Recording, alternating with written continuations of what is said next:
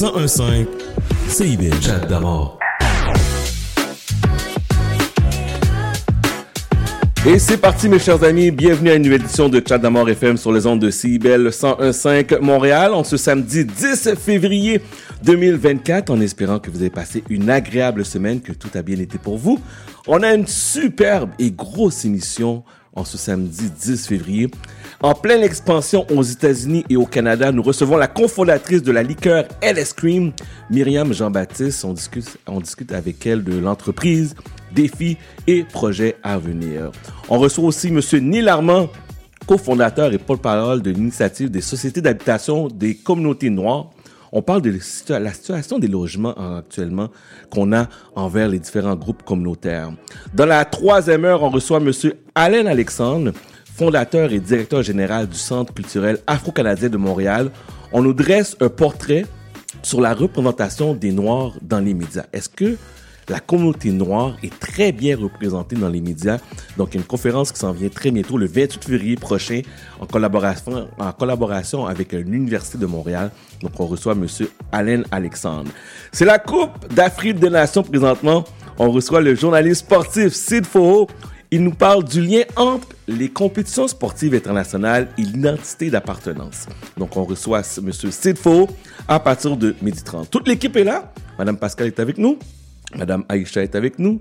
Madame Noli est avec nous. Monsieur Jerry Magic prend une pause, mais une petite pause. Vous êtes très nombreux à me dire, il faut que Jerry Magic soit là toutes les semaines. Je sais, mais il y a tellement d'émissions, il y a tellement d'invités, il y a tellement de sujets dans le, durant le mois de l'histoire des Noirs. Fait qu'on donne un petit congé euh, à Jerry Magic. Mais inquiétez-vous pas, il est là, il sera présent euh, d'ici la semaine prochaine. Pour nous rejoindre en studio, le numéro de téléphone n'a pas changé. Vous composez le 514 86 49 37. 514 86 49 37. Nous sommes euh, sur la messagerie texte au 514 979 50 50. Instagram, Monsieur Damor, D-A-M-O-R-D, ainsi que Facebook, Chad Damor FM. J'adore cette pièce. Elle me fait plaisir, elle me fait chaud au cœur, comme qui fait chaud à Montréal aujourd'hui. Profitez-en. Voici Lauren Hill avec X Factor. Vous êtes sur CBS 101.5. Bon samedi.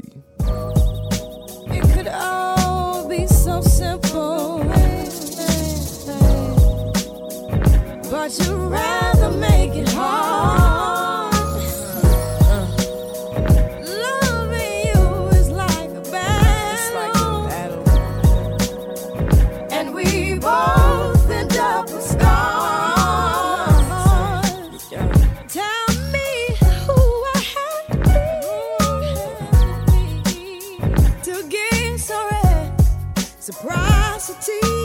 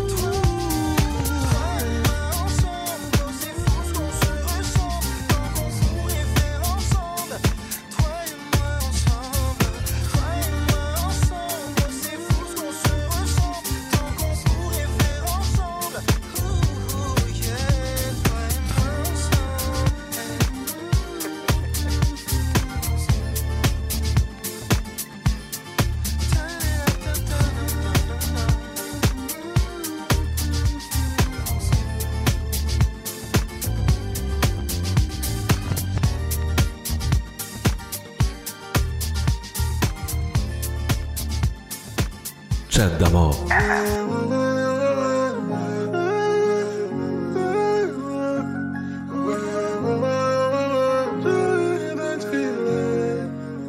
la dernière fois que vous êtes sorti Depuis quand il t'a pas ramené au resto?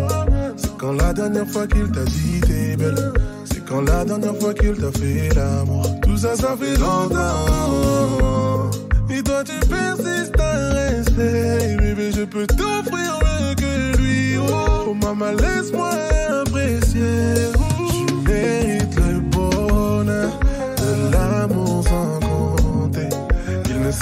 I deux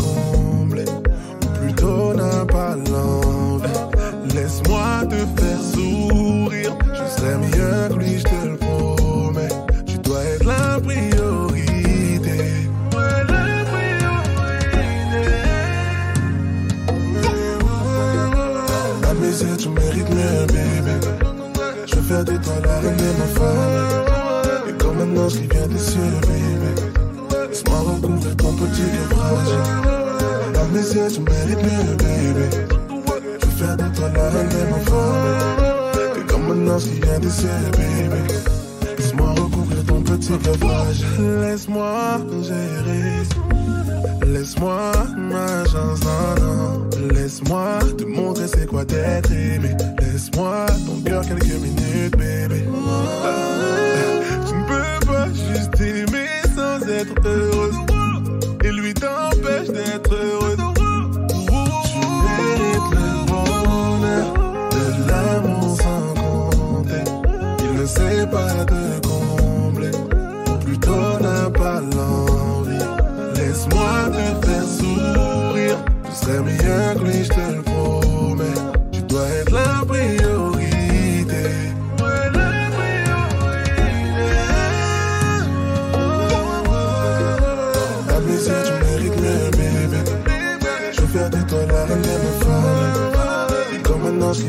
Qui vient des cieux, bébé.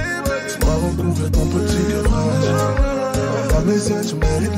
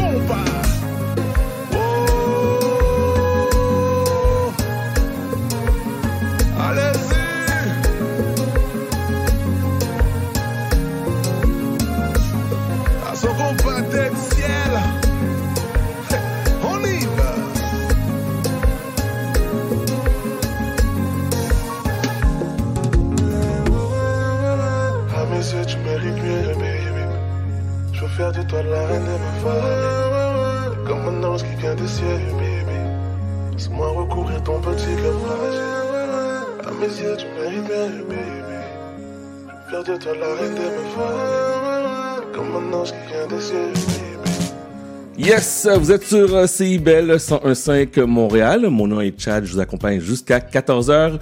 On a débuté cette belle émission du samedi 10 février 2024 avec Lauren Hill, X Factor, Corneille avec euh, la pièce Ensemble. Et qu'est-ce qu'on vient juste d'entendre? C'est Joe doit être filé. Tu mérites mieux. On a une très grosse émission cette semaine, donc j'espère que vous allez euh, nous accompagner et vous allez nous permettre d'être avec vous jusqu'à 14 heures. Bon, vous savez que cette semaine, si je me trompe pas, mercredi prochain, c'est la Saint-Valentin. Et mon inspiration cette semaine, je vous donne les sept clés pour avoir du succès dans un couple.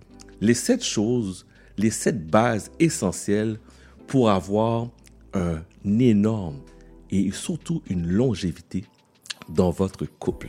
Est-ce que vous êtes prêts? Alors on commence. 1. La communication. Une communication ouverte et honnête est essentielle pour résoudre les problèmes, exprimer ses besoins et maintenir une compréhension mutuelle. 2. La confiance. La confiance mutuelle est la base d'une relation solide. Il est, important d'être fidèle à ses engagements et de respecter la confiance de son partenaire. 3. Le respect. Un respect est crucial pour maintenir une relation saine. Cela implique de reconnaître les besoins, les opinions, les limites et surtout de respecter l'autre personne. 4. Ah, 4. Compromis.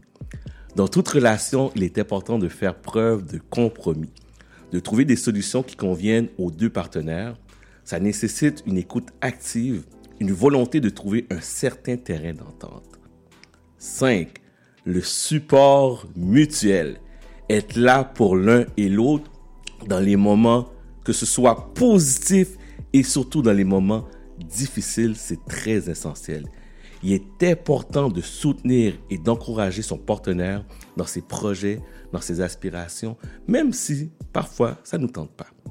6. L'intimité. L'intimité émotionnelle et physique est importante dans une relation de couple. Ça implique de se connecter émotionnellement, de partager des moments intimes et surtout de maintenir la flamme. là. Vous savez, là, quand vous êtes en amour depuis longtemps, la passion, l'amour qui est là, la petite lumière qui jaillit de votre couple, mais il faut la garder allumée. 7. La gestion des conflits. Ah, ah, ah. Les conflits font partie de toute relation, mais il est important de les gérer de manière constructive. Cela implique d'écouter activement, de parler de manière respectueuse, de chercher des solutions plutôt que, plutôt que de c'est toujours la faute de l'autre, de blâmer l'autre personne. 8. Cultiver l'amour. Il est important de cultiver l'amour, la, romance dans une relation. Cela peut se faire en planifiant des moments spéciaux, en exprimant son amour, en montrant son appréciation. Il faut toujours prendre le temps de dire à la personne un petit je t'aime. L'indépendance en neuf. Il est important de maintenir son indépendance, de respecter son partenaire. Donc avoir des intérêts, des activités individuelles. Vous savez, le, fameux me time, le me time là, qui est important, ben, se retrouver une fois de temps en temps, ça fait du bien. C'est pas égoïste, mais c'est important de se retrouver. Et finalement, ma deuxième clé du succès pour le couple, c'est l'engagement. Un engagement mutuel à faire fonctionner la relation est essentiel. Cela implique d'être prêt à travailler sur la relation, à faire des efforts et à faire face aux défis ensemble. Laissez-moi terminer l'inspiration cette semaine avec la citation de Marilyn Marotière. Être en couple n'est pas une destination ou un projet, mais c'est un parcours, un chemin avec différents paysages. Laissez-moi répéter.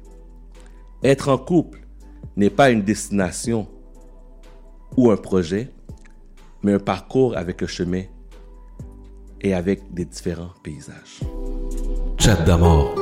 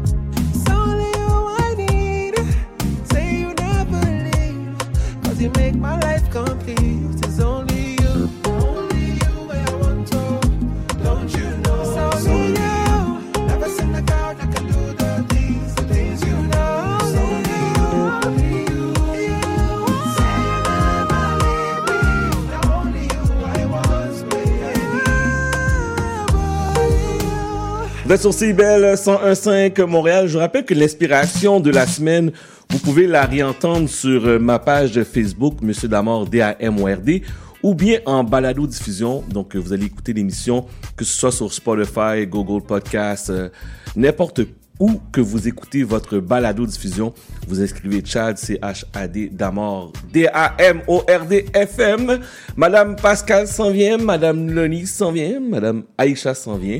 Je vous rappelle que nous sommes là jusqu'à 14h. Vous êtes au CIBL 101.5 Montréal. Chat d'amour.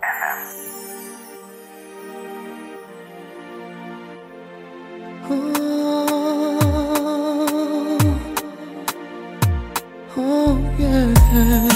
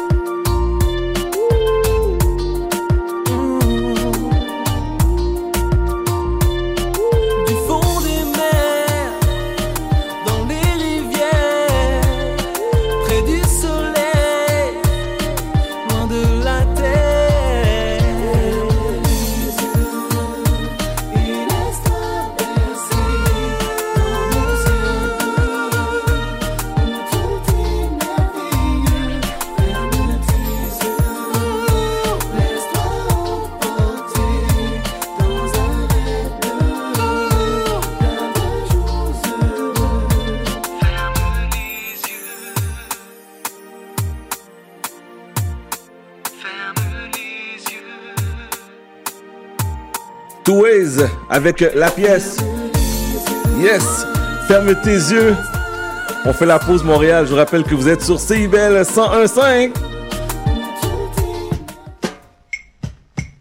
Depuis plus de 30 ans, le journal mensuel Écho Montréal est le fier porte-parole de l'actualité politique, économique, sociale et culturelle au cœur de Montréal. Distribué gratuitement et rejoignant 200 000 lecteurs, Écho Montréal est aussi un véhicule publicitaire polyvalent en répondant efficacement aux besoins de différents annonceurs, comme dans l'immobilier ou tout simplement pour y afficher avis public ou services professionnels. À lire ce mois-ci dans Éco Montréal. Le Stade olympique, un trésor caché, difficile de sourire à Montréal, 2024 des résolutions et des contradictions, Immobilier 2024, investir dans l'immobilier, le fanatisme des syndicats. Pour en savoir plus, nous vous invitons à visiter notre plateforme numérique à ecomontréal.com ou à composer le 514-844-2133. 514-844-2133.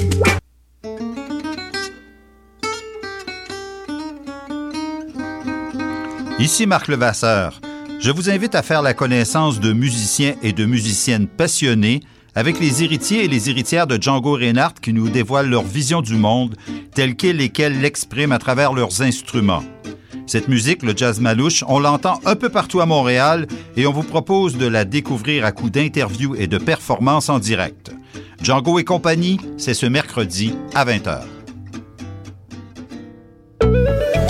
Ici Maude Desbois. À l'effet durable, on parle d'environnement, de défis de société et de développement durable en s'appuyant sur l'actualité environnementale.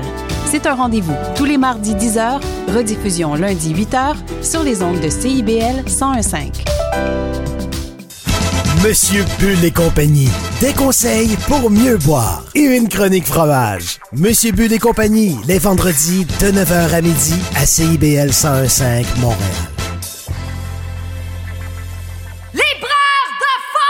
Tout sur la littérature. Cette forme-là parlait d'une certaine manière du fond que je voulais explorer. Et ça va générer chez lui une réelle angoisse. Une série nouvelle qui s'appelle Le Projet P. Le personnage de Marion, par exemple, c'est beaucoup défini à travers ce qu'elle peut faire pour les autres ou ce qu'elle représente aux yeux des autres. Avec Linda Dion et Mike Seviano. Jeudi 18h, rediffusion mardi 11h30. CIBL, au cœur de la littérature. Chat d'amour FM. Avant de parler à Pascal, voici un classique des années 90, Éric Vergal, avec la pièce Blessé.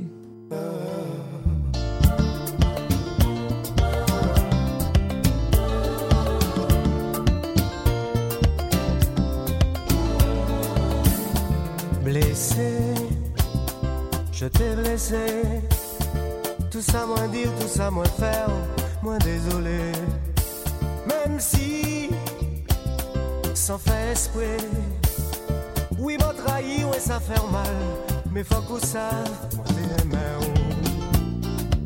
Mhm, moi t'ai aimé. oh. Brisé, Mitière brisée, toute fleur d'amour qui t'est attend, vini fané. Fragile, aussi fragile, nous te promettre l'amour soleil, mais ça m'en bat.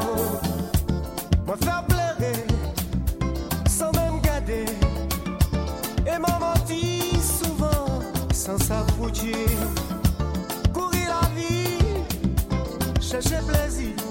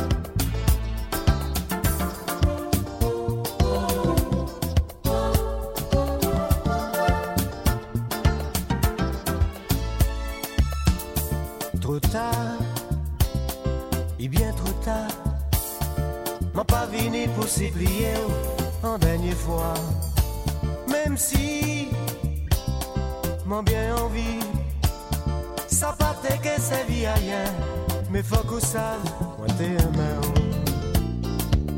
Mhm, toujours aimé. Tout seul, moi bien tout seul. Faut moi payer tout ça, moi dire, tout mal m'a fait. Tant pis, peut-être aussi. Nous pas t'es fait pour vivre ensemble, mais ça qui ça. Moi pas volé, moi pas tué. Oui, mais ça m'a fait mille fois bien plus mauvais. Gardez-moi, sourive à moi. Le temps qu'a dit, il t'y a blessé. La vie qu'a continué.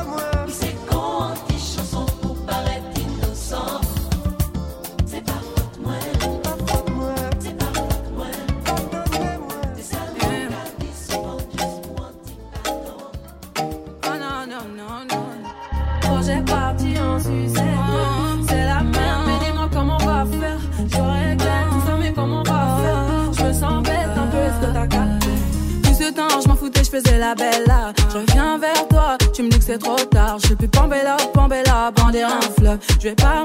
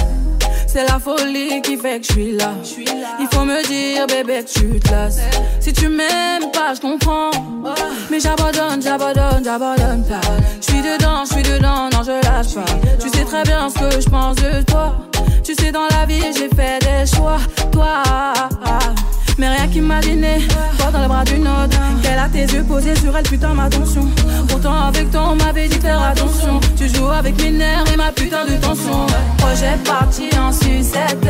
C'est la merde, mais dis-moi comment on va faire. Je régler tout ça, mais comment on va faire? Je me sens bête un peu, est-ce que t'as capté? Projet parti en sucette. C'est la merde, mais dis-moi comment on va faire. Je régler tout ça, mais comment on va faire? Je me sens bête un peu, est-ce que t'as capté? Pourquoi tu fais le fier? Tu mets des barrières J'ai plus le temps de rigoler façon j'ai tout noté. Avec moi t'as trop joué. J'ai plus le temps de rigoler. T'es abominable. Oui t'es abominable. Projet parti en sucette.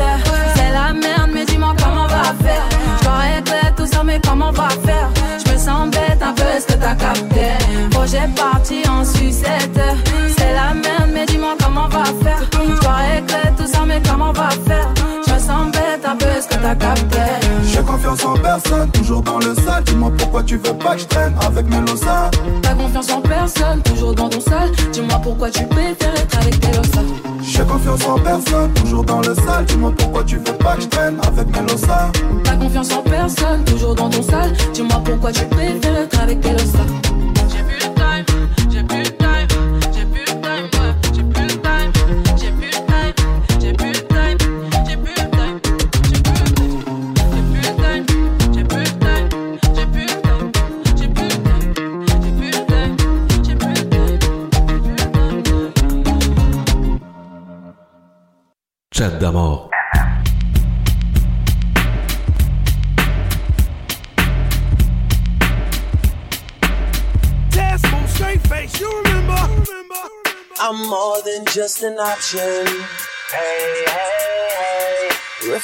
to be forgotten. Hey, hey, hey. I took a chance with my heart.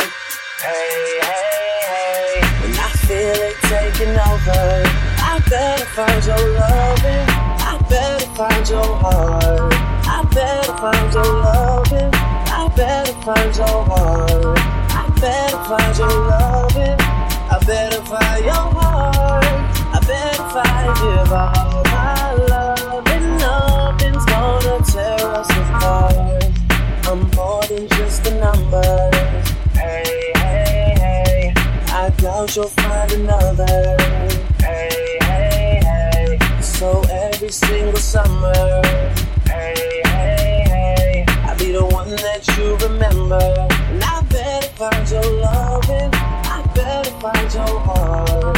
I better find your loving. I better find your heart.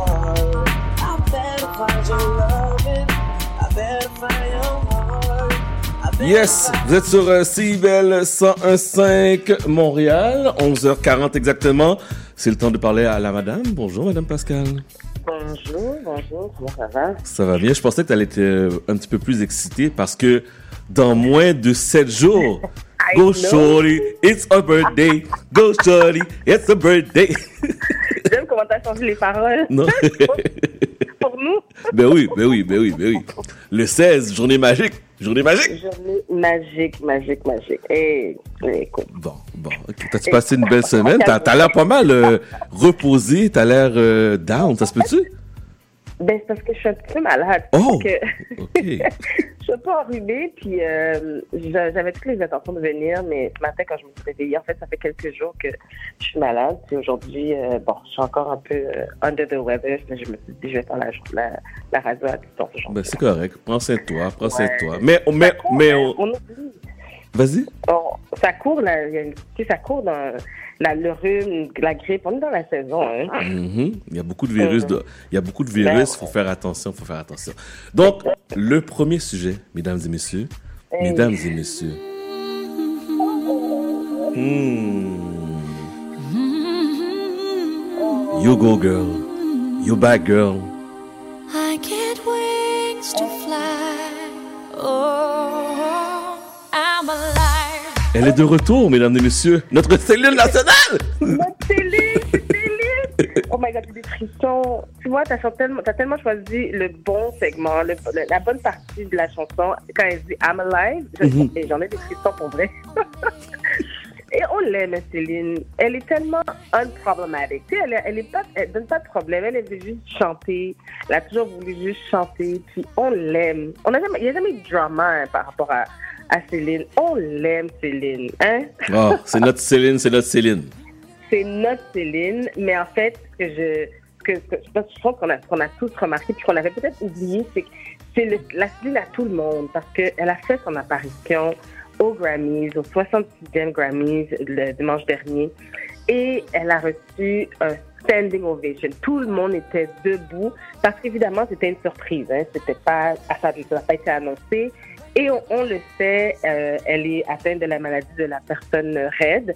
Et euh, on ne pensait pas la revoir, on ne savait pas si on allait la revoir ou non. Et maintenant, elle, est, elle a fait son retour en grande pompe aux Grammys. Écoute, tout le monde était content, c'était, tout le monde était debout. Hein? On était tellement content de la voir. Et, euh, et donc, je pense que tout le monde se dit, OK, c'est son retour officiel. Et je vais te dire quelques, indices qui ont été laissés qui annoncent vraiment son retour. Elle était, euh, elle était habillée, en fait, elle portait une robe avec euh, un genre de manteau. Juste, à, juste dire que c'est, c'est, comme ça que la robe était présentée pendant le défilé avec le manteau. Et c'est son, son acolyte, Love Roach. C'est un styliste euh, qui est connu de façon mondiale. Il habille, il habille des personnes telles que euh, Zendaya et tout. Puis il a commencé à travailler euh, il y a très longtemps avec, euh, avec Céline. Et on les a vus encore ensemble. Alors, J'étais tellement contente. Sincèrement, c'était magique. Euh, moment qui a été quand même assombri par euh, une autre madame qu'on que c'est pas qu'on l'aime pas, mais envie de faire porter des tomates. Mais ça a été assombri par euh, un geste un peu cavalier de Taylor Swift. Oh, Et parce que- encore elle? ah, et encore elle. Puis encore, on va la voir encore demain au Super Bowl. Écoute, on n'a pas fini d'en entendre parler, mais euh, Taylor Swift, qui, euh, parce que Céline est arrivée sur scène pour annoncer le dernier Grammy de la soirée, c'est-à-dire le Grammy pour l'album de l'année. Donc, c'est vraiment le Grammy le plus prestigieux parce que ça récompense le, euh, le travail complet d'un album au complet, non pas une chanson. Donc, c'est Taylor Swift qui a remporté le Grammy et quand, quand elle est montée sur scène, elle est montée d'ailleurs avec Lana Del Rey, c'est une de ses amies qui a d'ailleurs travaillé sur l'album, mais qui était aussi en nomination, qui évidemment a perdu. Elle est arrivée sur scène avec différentes personnes qui ont travaillé avec elle sur l'album. Et quand elle est arrivée pour prendre son, son Grammy, euh, elle n'a même pas regardé Céline. Elle a. Elle n'a pas regardé Céline. mais Je pas. Mais elle a vraiment euh, juste euh, arraché presque le, le Grammy euh, dans, dans- entre les mains de, de Céline. Elle, je te dis, elle n'y a, même- elle n'y a même pas regardé. Et par la suite, elle a fait son discours. Dans son discours, elle a étrangement mentionné Lana Del Rey. puis dans- elle, parlait de Lana en disant c'est une femme exceptionnelle qui a euh, ouvert des portes pour tellement de femmes à travers le monde. Euh, je n'enlève rien à Lana, mais, mais c'est comme Céline qui est juste à côté. Puis il me semble que des, des félicitations comme ça auraient dû être. euh, C'est la moindre des choses, là. En tout cas, écoute, euh, je vais pas trop m'interniser là-dessus, mais je veux juste dire que ça, ça, n'a pas été reçu du tout euh, de la bonne façon par qui que ce soit, même les Swifties. Tu sais, été voir sur Twitter puis sur TikTok et tout.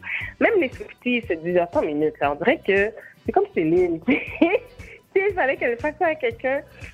Si elle avait fait ça à quelqu'un d'autre, peut-être ça aurait passé plus facilement, mais le fait que c'était Céline Dion qu'on n'a pas vu puis qui était malade, euh, ça a été très, très, très mal reçu par tout le monde, incluant ses fans finis.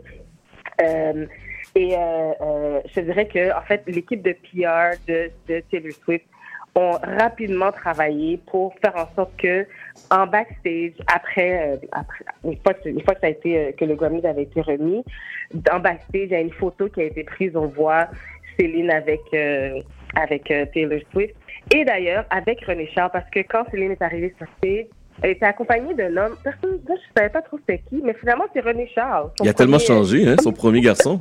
il a tellement grandi. il avait une barbe et tout. On se demandait c'était qui. Je l'ai pas reconnu. Et euh, donc, c'est ça. On a vu une photo circuler, puis on les voit. euh, mais euh, je te dis, ça vraiment, ça n'a pas passé du tout, du tout, du tout. Parce que, comme, comme on le dit, c'est Céline, on l'aime. Et, et donc, c'est ça. Céline, qui est officiellement, on pense, de retour. Euh, je pense que c'est quand même, je pense que c'est comme ce qu'on appelle un retour, pro- un retour progressif. Hein, au travail, on dit ça, mais je pense que c'est ça pour elle aussi. Est en, est en retour progressif, c'est correct, ça. Retour- Donc, on lui laisse le temps de vraiment euh, revenir tranquillement.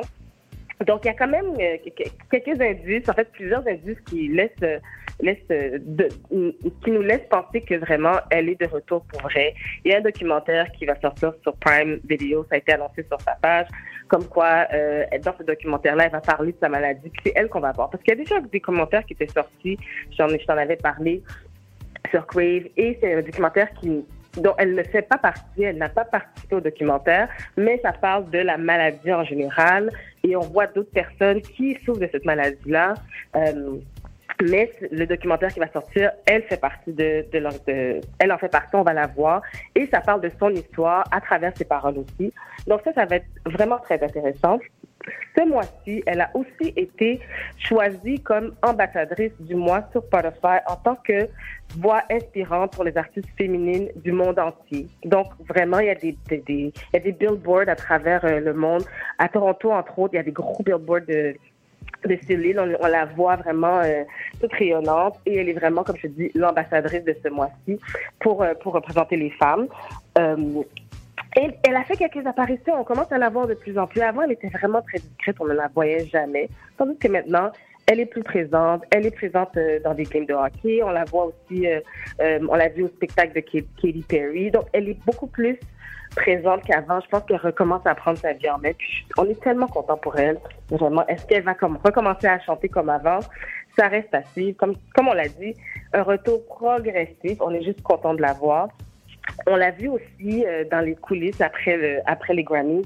On l'a vu, on l'a entendu chanter avec une, une artiste euh, R&B qui s'appelle Sonia Elise. Moi, je ne la connaissais pas. J'ai appris à la découvrir. Elle chante du R&B. Puis, elle, en fait, c'est une vidéo, c'est elle qui a pris la vidéo, en fait, les gens de son entourage. Elle a publié ça sur sa page. Tu la vois chanter euh, et harmoniser avec Céline. Puis elle parle comme quoi c'est quelqu'un qu'elle a toujours aimé. Et euh, cette vidéo-là a vraiment été euh, reprise partout. Oprah l'a republiée sur sa page. Et donc, c'est la première fois qu'on entend vraiment Céline chanter depuis l'annonce de sa maladie. Et, euh, et, elle semblait tellement heureuse et sur un nuage. Donc, on est vraiment content pour elle. Notre Céline, Céline. Notre Céline, notre Céline, notre Céline. Bon, Ouais, là, ouais. t'as as regardé les Grammys. Donc, euh, il y, a- en il y a live. eu plusieurs highlights, entre autres euh, le commentaire de Jay-Z. Écoute, il fallait qu'on en parle quand même. parce que c'est pas tout le monde qui est d'accord avec ce qu'il dit, mais je pense que c'est important de comprendre ce qu'il dit parce que Jay-Z est monté sur scène euh, pour recevoir le Dr. Dre Global Impact Award. En fait, c'est un, un- un- un, Grammy qui, le nom le dit, c'est par rapport à l'impact qu'un artiste a eu à travers sa carrière. Tu ne peux pas être un nouveau venu puis de recevoir ce genre de Grammy. C'est vraiment comment est-ce que tu as transformé la musique. Et je pense que euh, quand quelqu'un reçoit ce genre de Grammy-là, c'est c'est un Grammy qui est non discutable. hein. Il n'y a pas de débat. On est tous d'accord que cette personne a reçu le, le- le Grammy euh, et euh, a réellement eu un impact. Et il est monté sur scène avec sa fille Blue Ivy. Blue avait pas l'air d'être très très contente, mais écoute, elle est bien élevée, elle a rien dit, elle, elle est restée stoïque et euh, elle était toute en beauté. Et Jay-Z en a profité pour passer un message, étant donné que c'était son moment. Et évidemment, il le savait qu'il allait recevoir ce, ce Grammy-là. Donc, j'imagine qu'il avait déjà réfléchi à ce qu'il a dit. Il a vraiment euh, critiqué le- les Grammys. Comprendre que c'est pas la première fois que, que critique les Grammys. Il l'a fait à travers sa carrière et il a même mentionné justement dans son speech, il parlait du fait que la première année que les, les Grammys ont euh, ajouté la catégorie hip-hop, ben c'était pas télévisé. Euh, il a boycotté. Il a boycotté aussi l'année où euh, il avait été en nomination pour le meilleur album. Il avait, d'ailleurs- gagné pour le meilleur album hip-hop de l'année. Euh, mais pour lui, c'est DMX qui aurait dû être en nomination et même gagné, lui qui avait eu les deux meilleurs albums qui étaient sortis à, ce moment-là. Il avait boycotté aussi.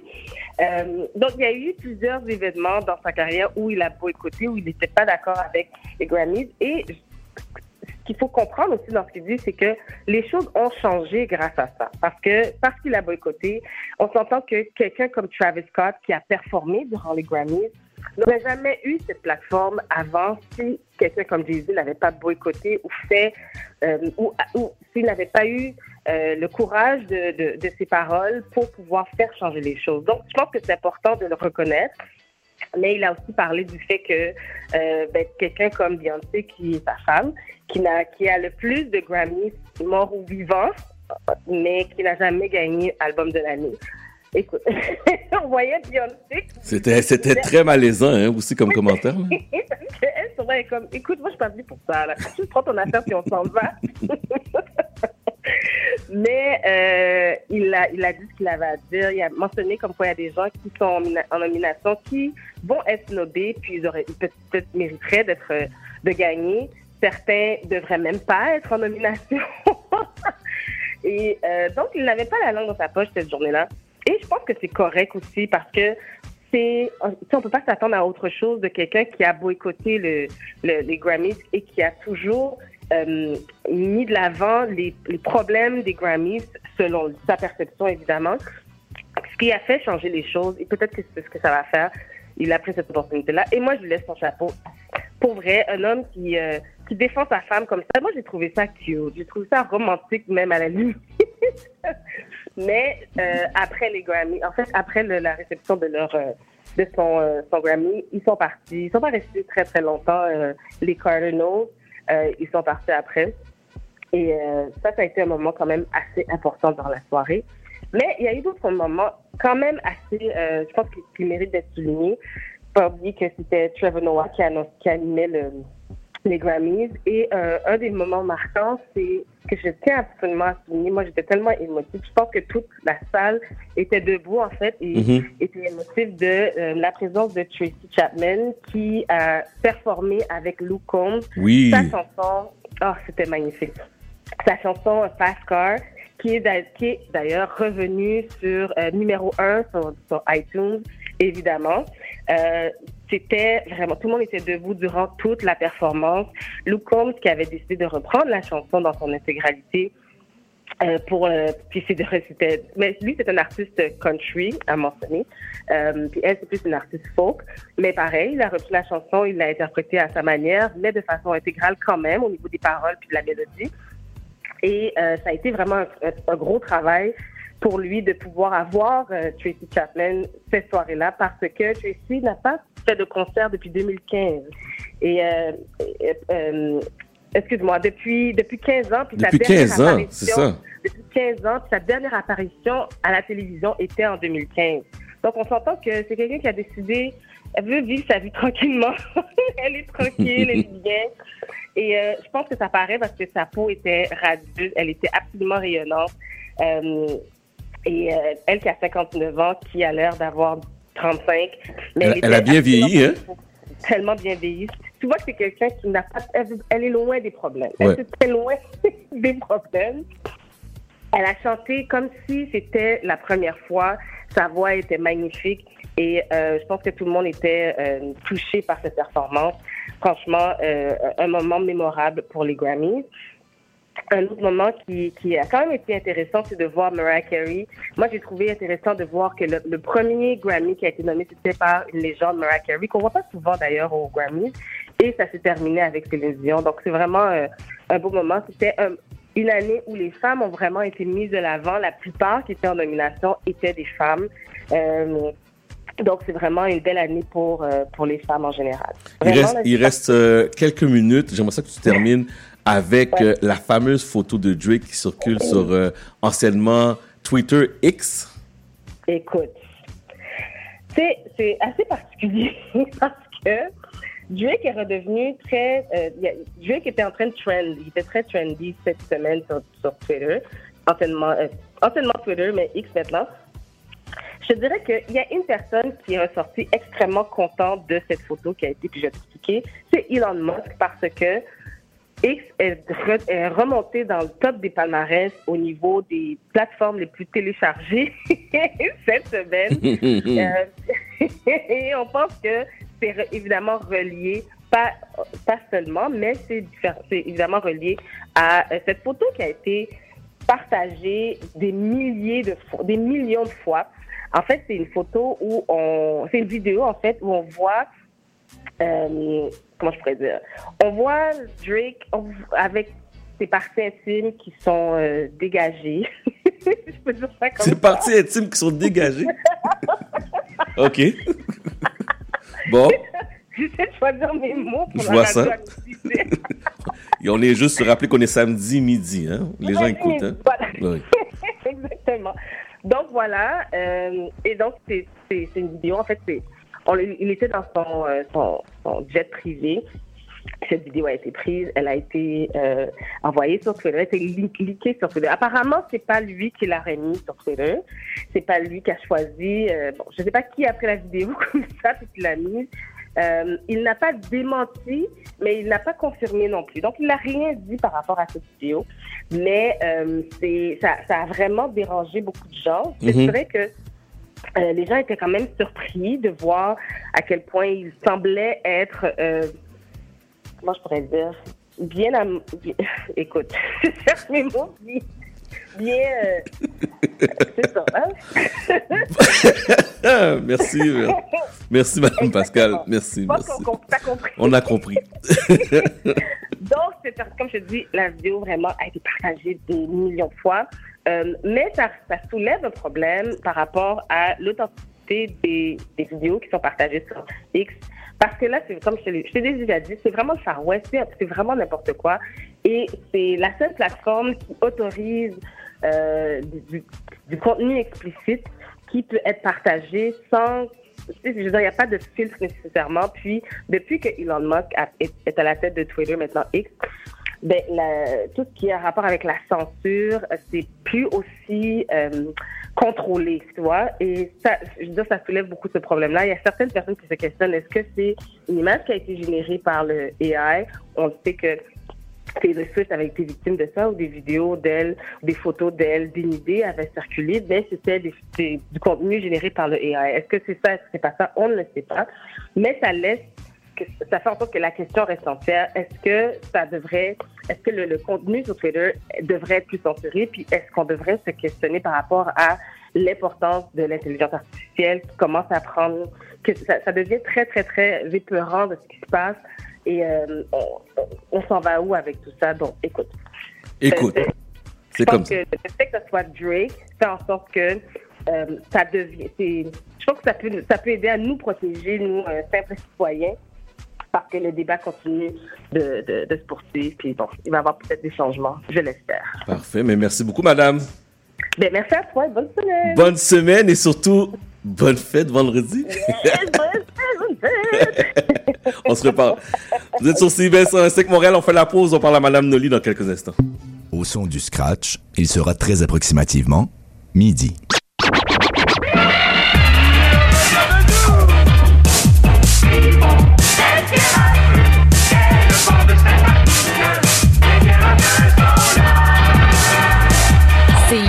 CIBL 105 Montréal. Les métiers des arts et de la culture, il y en a une foule. Ça demande des gens de talent qui créent, innovent et soulèvent la fierté. Ça fait des vies remplies d'imprévus, des journées qui suivent sans se ressembler, des avenirs hauts en couleur.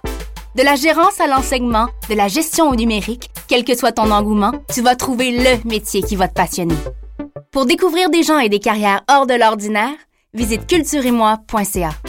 Culture et moi, des métiers de sens et de passion. Un message du gouvernement du Québec. Maman? Oui, les enfants? Qu'est-ce qu'on va faire cette année pour la semaine de relâche? Bien, nous allons aller glisser. Encore? Maman, on fait toujours ça. Mais qu'est-ce qu'on peut faire d'autre? Euphoria C'est quoi ça, Euphoria? Euphoria offre des activités éducatives et théâtre aux enfants pour la semaine de relâche. Oui, maman. Jeudi le 7 mars, au complexe La Providence de midi à 18h. Il y aura 10 kiosques d'ateliers gratuits. Peinture, sculpture, couture, confection de bijoux, brico-réno, jeux de société, Lego, danse, cuisine et jeux gonflables. Tout cela gratuitement. Wow! Et vendredi le 8 mars au centre Leonardo da Vinci, deux pièces de théâtre. Le chat beauté à 13h pour les boutous de 3 à 6 et Bookie et Malice à 16h pour les 7 à 13 ans. Seulement 15 pour enfants et 25 pour adultes. Alors, qu'est-ce qu'on fait cette année pour la semaine de relâche? Euphoria! Billets en vente partout et sur Eventbrite. Info 438 994 7615 438 994 7615. Yeah! Vous cherchez une activité ludique et rassembleuse? Inscrivez le Bingo Radio de CIBL à votre agenda. Chaque semaine, courez la chance de gagner 3500 dollars en prix. Invitez vos amis et jouez avec nous tous les dimanches dès 13h. Pour participer, procurez-vous les cartes de jeu du bingo de CIBL dans un point de vente près de chez vous. Pour trouver des lieux, visitez notre site web au cibl1015.com sous l'onglet Bingo Radio de CIBL. À dimanche prochain et bonne chance!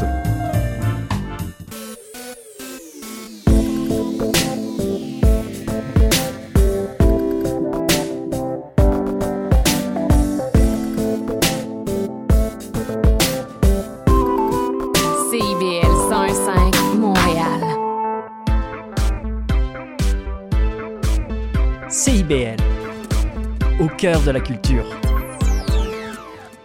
1015 CIBL. Chat d'amour. Bienvenue à notre deuxième heure de l'émission Chat d'Amour FM sur CIBL 101.5 FM. Dans la prochaine heure, on parle à Madame Noli, on parle à Madame Aïcha. À partir de 13h, Jerry Magic n'est pas là aujourd'hui, mais on a des bons invités. On a Myriam Jean, cofondatrice de la boisson, la liqueur LS Cream. Et on parle aussi au directeur euh, général et fondateur du CECAM, du Centre culturel afro-canadien. Euh, donc, on parle à Monsieur Alain Alexandre à partir de 13h30. Pour nous rejoindre en studio, Numéro de téléphone 514-86-49-37. 514-86-49-37. Messagerie texte 514-979-5050. 979-5050. Salutations aux fidèles. Madame Claudine. Il paraît que Madame Claudine a un chum. J'ai vu ça sur Instagram. Oh! Oh! Monsieur Astrel, vous êtes salué. Monsieur Edwidge, vous êtes salué. Madame Stéphanie, vous êtes salué. Monsieur Vladimir, vous êtes salué. Donc, euh, salutations à nos fidèles. On débute euh, la deuxième heure avec un classique. On retourne en arrière. Voici Mosaïenne, la Vitinègue. Vous êtes sur CIBL 101.5 Montréal. Let's do this. Combien de cops puff puff dip La bannière du roi démontrée non dépendance au système. Qui aime la bête n'en est jamais rassasié qui traîne. Établi le geste comme néophyte en Babylone. Au salaire minimum, plan aluminium Sur les caves qui m'étonnent Esclaves qui vivent de rhum Qui après minuit dans bam bam millennium. Ici la vie est si belle quand elle précède la mort Les familles se réunissent pris le ciel pour qu'elle apporte Leur ange auprès de Dieu, moins les ailes au-dessus de la mort Oh, dans les de Bordeaux. Car trop de familles déchirées d'enfants battus, martyrisés. Je veux le pouvoir s'immiscer, puis je veux des noirs divisés. Peut-être précis, tout n'est ici, tout n'est ici. Boulette que si bon, oui, si là, on est l'en oui, c'est bien. La vie a facile, oh, c'est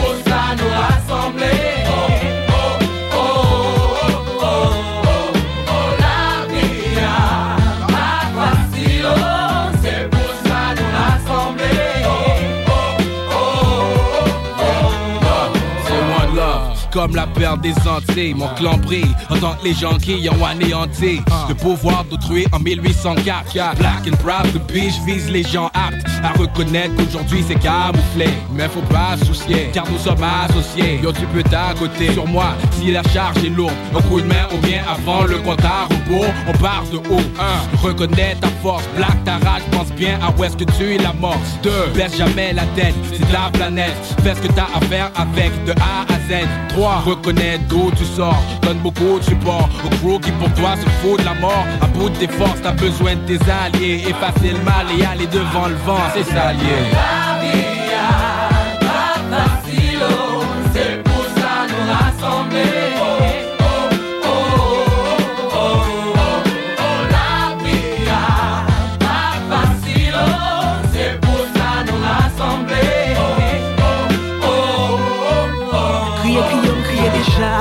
Pa gen moun kap manke m dega Kompos ou pa konen mwen te kon wè bozon delma Koto tap wè bon glo kokoye Ou tap manje mango. Kounya pa kon kotoye Mwen wè joun an glo sak pran Mwen pas a rekonnet aksan Wap mache di betiz ap fè nyak pop san Pa de fransè ro klas l'école piye kriol montre Fami la kay wap bien mene se kop la kap monte Bouchou santi, wap bay manti Haiti, ou te kon manje kounya rete nanti Kriye Skype lè ranet Jes kom fèk paret, pa gen kom fè nakè Chak jou manje farine ak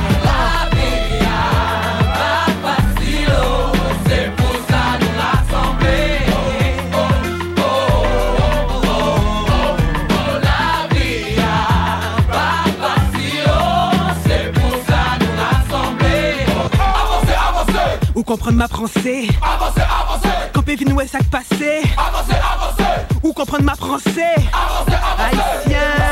J'ai travail, blondine, c'est comme les mains volées, ma j'ai high Yo, dis mal prof, c'est pour m'tourner, pour m'tourner la caille. L'école, mais la team secrète, l'autre femme, une gars Yeah, yeah, yeah. Ma j'ai travail, blondine, c'est comme les mains volées, ma j'ai high Yo, dis mal prof, c'est pour m'tourner, pour m'tourner la caille. L'école, mais la team secrète, l'autre femme, une gars Yeah, yeah, yeah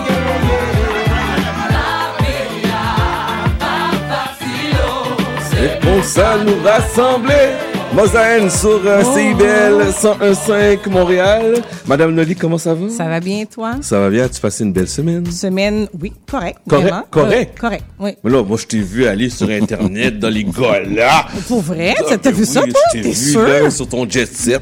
Ah, écoute, écoute, écoute. Oh, ça, c'est une autre vie. Ok, c'est ça, là, c'est ça, là. Alors, euh, cette semaine, tu nous parles de quoi? Ben, tu sais, euh, encore dans le mois de l'histoire des Noirs, on parle de plusieurs sujets. Il y a plusieurs activités qui ont lieu. Mhm. Et aussi, il y a des sujets d'actualité que je pense comme ça que c'est important qu'on puisse en parler parce que c'est des sujets qui nous touchent. Et aujourd'hui, je voulais parler de la crise du logement. Ah oui. Mais pour parler de la crise du logement, j'ai invité un cofondateur, en fait, le cofondateur du SHCN au nom de Nel Armand que je vais présenter, euh, qu'on va parler tout à l'heure, qui lui, il a créé un, un- un- un projet qu'on va devoir, on va en discuter par rapport à ça. Mais ce qui est important à savoir, c'est que euh, quand on loue des logements, parce que c'est important qu'on sache ça, la discrimination dans les domaines de, de logement est interdite au Québec. Puis les gens qui vivent ces situations-là, il y a des recours par rapport à ça. Un propriétaire ne peut pas refuser de signer un bail avec un loca- un locataire à cause de sa caractéristiques personnelles, soit sa couleur de peau, sa religion, son âge, tu sais, sa, sa orientation sexuelle. On ne peut pas faire ça.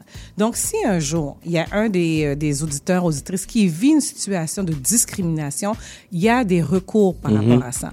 Mais ce qui est important à comprendre, c'est que là, présentement, il y a une réflexion qui est en train de se faire et Nel Armand, justement, a fait cette, réf- euh, cette réflexion-là. Et je voulais qu'il il en parle parce que euh, son projet, c'est d'amener euh, un changement et il est en train de le faire concrètement pour les gens qui sont issus de la communauté noire. Alors, pour commencer, Nel, bonjour. Ben, bonjour, Molly. Le, c'est quand même particulier que la première chose que je dois faire, c'est saluer euh, les auditeurs de CIBL à travers mon ami Chad ici. Chad, euh, je te félicite pour ta persévérance. Merci. Euh, ça fait, bon, je dirais pas le nombre d'années que Non, tu... non, t'es pas obligé, t'es pas obligé. Oui, tu peux dire. Non, il faut pas, il faut pas. Le, tout ça pour dire que la persévérance est super importante et on a un véhicule au niveau de la persévérance dont je suis aussi cofondateur, qui est la- le Fonds 1804 pour la persévérance scolaire, vrai. qui auront euh, le 18 une grande conversation le, qui va se passer au Salon urbain de la Mhm. Place des Arts. Donc, je fais la plug pour eux, pour que les gens participent à cela. Une grande, grande année, dixième année du fonds, 1500 boursiers déjà, des, plus de- d'une quinzaine de milliers de jeunes de touchés Mhm. pour nous. Donc, ça, c'est des réponses concrètes que les gens des communautés noires amènent. Mais la raison pour laquelle que je disais ça, Noli, c'est que c'est pas pour les Noirs, c'est par les Noirs. Ça, c'est important qu'on le dise. Donc, Mhm. le, le, on, est, on ne peut pas se permettre de reproduire ce qui a causé des discriminations dont nous sommes victimes. Mhm. Donc, on crée des outils pour répondre aux problématiques Mhm. par nous, non pas pour nous. C'est Donc, très, très important. Le, cette notion de société, d'habitation, c'est des communautés noires. C'est pas pour les communautés noires. C'est vraiment bien dit. Alors là, tu as créé, tu es cofondateur du SHCN. Ouais, la société veux- d'habitation des communautés noires. Parfait. Alors, dis-moi, qu'est-ce que c'est exactement cette, euh, cette organisation? Ben, en fait, c'est un OBNL, Mhm. c'est un organisme à but non lucratif qui se veut être euh, un promoteur immobilier, détentrice de propriétés euh, qu'on loue. Mhm. Ben, en fait, il y a plusieurs volets, détentrice de propriétés et opératrice. Donc, il y a beaucoup d'organismes qui font de la détention de logement. Beaucoup de ces organismes vont faire de la détention de logement pour répondre à un aspect de leur mission. À titre d'exemple, tu travailles avec la question des femmes battues, tu veux avoir des appartements, des logements que tu contrôles pour permettre de répondre aux besoins de ta clientèle. Tu développes du logement pour répondre à ta clientèle. Mais ta mission, c'est d'offrir du service aux femmes battues. Donc ça, c'est une clair. portion. 95% des organismes qui font du logement Mhm. sont dans cette catégorie-là. Nous, on se ramasse dans l'autre catégorie, la catégorie des organismes qui ne font que créer du logement, détenir du logement, opérer du logement pour ne pas faire de la spéculation. Notre finalité n'est pas de faire de l'argent.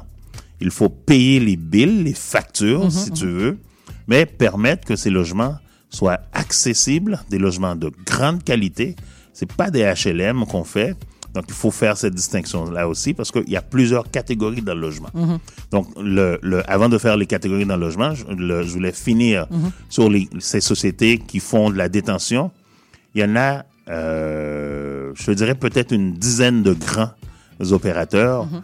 qui sont utiles, qu'on entend qui fait du logement étudiant, Interloge, euh, Mainbourg.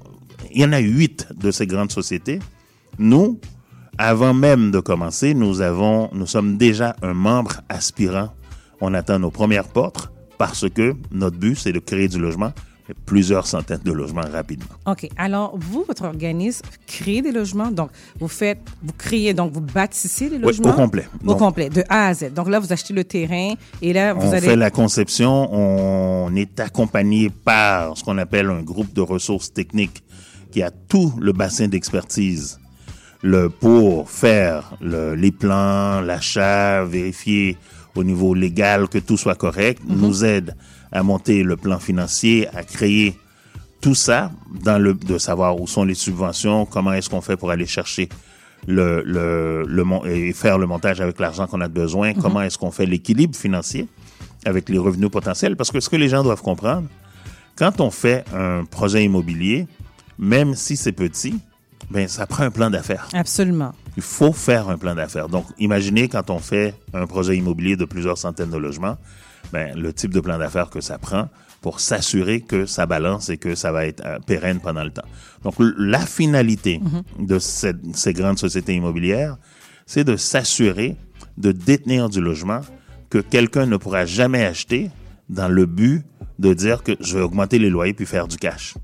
C'est pour permettre que les familles aient accès à du logement de qualité et abordable. Le, euh, je pense que c'est pas en Australie, mais en, en Autriche, qui est un, pas un pays pauvre là. Mhm. Non, non, non. 60% de toutes les portes sont détenues par des sociétés immobilières, donc du logement abordable. Parfait. Là, on parle de ceux qui font de la construction, mais Mhm. vous achetez aussi des, des blocs. on peut. le- L'idée, c'est de, de retirer et de protéger les, les portes Mhm. contre la spéculation OK. pour permettre que les gens puissent accéder, parce que le, le- avoir accès à un toit est un droit fondamental reconnu au Québec. Absolument. Donc, le- le- l'idée, s'il faut qu'on achète, qu'on rénove, qu'on mette à niveau, qu'on s'assure que ce soit de qualité, donc le, le qu'on s'assure que ce soit de qualité, ben on le fait. On, donc, on appelle ça le, le- c'est de la détention euh, pour amener dans le Mhm. marché non spéculatif. On enlève du privé. Donc, on protège les loyers ad vitam aeternam. Ils vont toujours être au moins 20, 20 moins chers OK. que le marché spéculatif. C'est intéressant, mais en même temps, je me pose la question parce que c'est euh, au Mhm. niveau économique, tu- Oui. on sait très bien comme ça qu'il y a les, les taux d'intérêt, les logements augmentent et tout. Si vous dites vous protégez le loyer, ça veut dire que vous n'allez pas augmenter les prix. Comment vous allez euh, expliquer ça? Là, la- il y a la régie Mhm. du logement qui décrète toujours, euh, en fonction de plusieurs paramètres, une augmentation obligatoire. Donc, recommandé obligatoire, a des propriétaires qui décident de ne pas le donner, a des propriétaires qui donnent exactement le bon, le bon taux qui est euh, prescrit par la régie, et d'autres propriétaires qui demandent un peu plus. Donc, le but, c'est au moins de s'en tenir au maximum, toujours à l'augmentation de la régie, mais l'idée, c'est qu'on part toujours 20% plus bas, au moins, que le marché régulier. Donc, si on a, aujourd'hui, je vais utiliser le chiffre 1000 dollars, mais des 4,5 à 1000 dollars, ça n'existe plus. Non.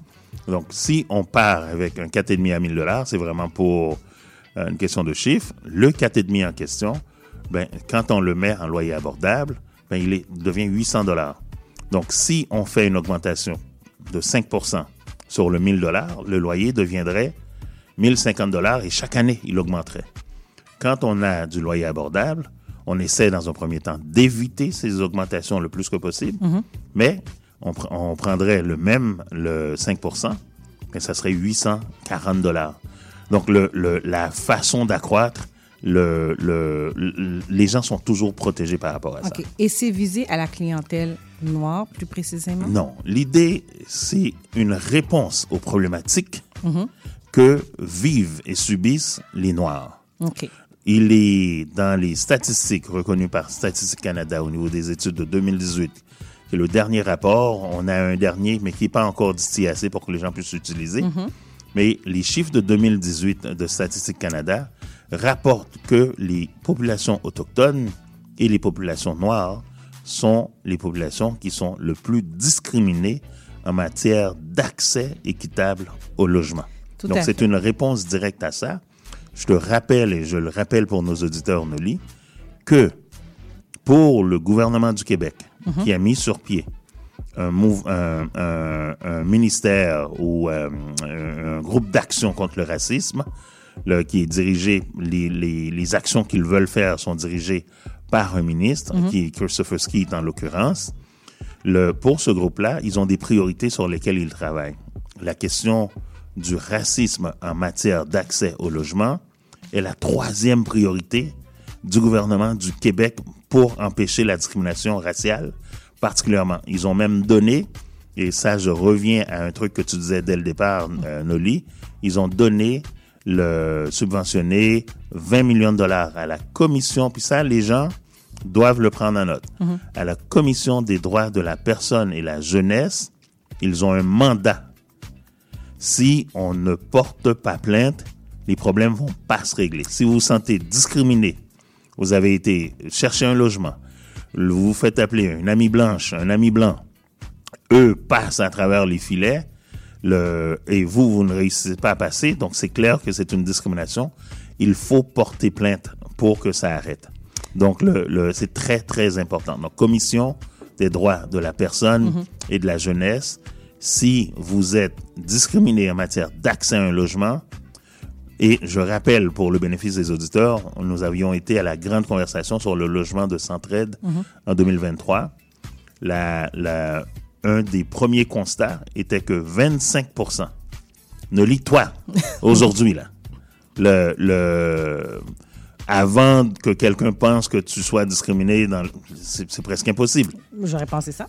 Eh ben, imagine que si tu décides de vendre tes propriétés, par exemple, de dire, bon, moi, je veux juste un appartement pendant deux ans, 25% des cas où tu vas aller appliquer, tu risques de ne pas pouvoir visiter le logement. Mais Toi, ça, c'est un, gros, c'est un gros C'est problème. hein? C'est un gros problème dans Ouais. notre société. Et non seulement ça, mais aussi il y a un point que tu as amené, puis je voulais préciser, les personnes, les ménages de couleur, les gens qui sont issus de la diversité, c'est écrit qu'on paye plus cher. Donc, on paye 1220 dollars pour euh, Ouais. des frais, et tandis qu'une personne euh, canadienne étranger va payer le- 1050 dollars par mois. plus grave que C'est une, ça. diffé- Plus une grave grande que ça, différence.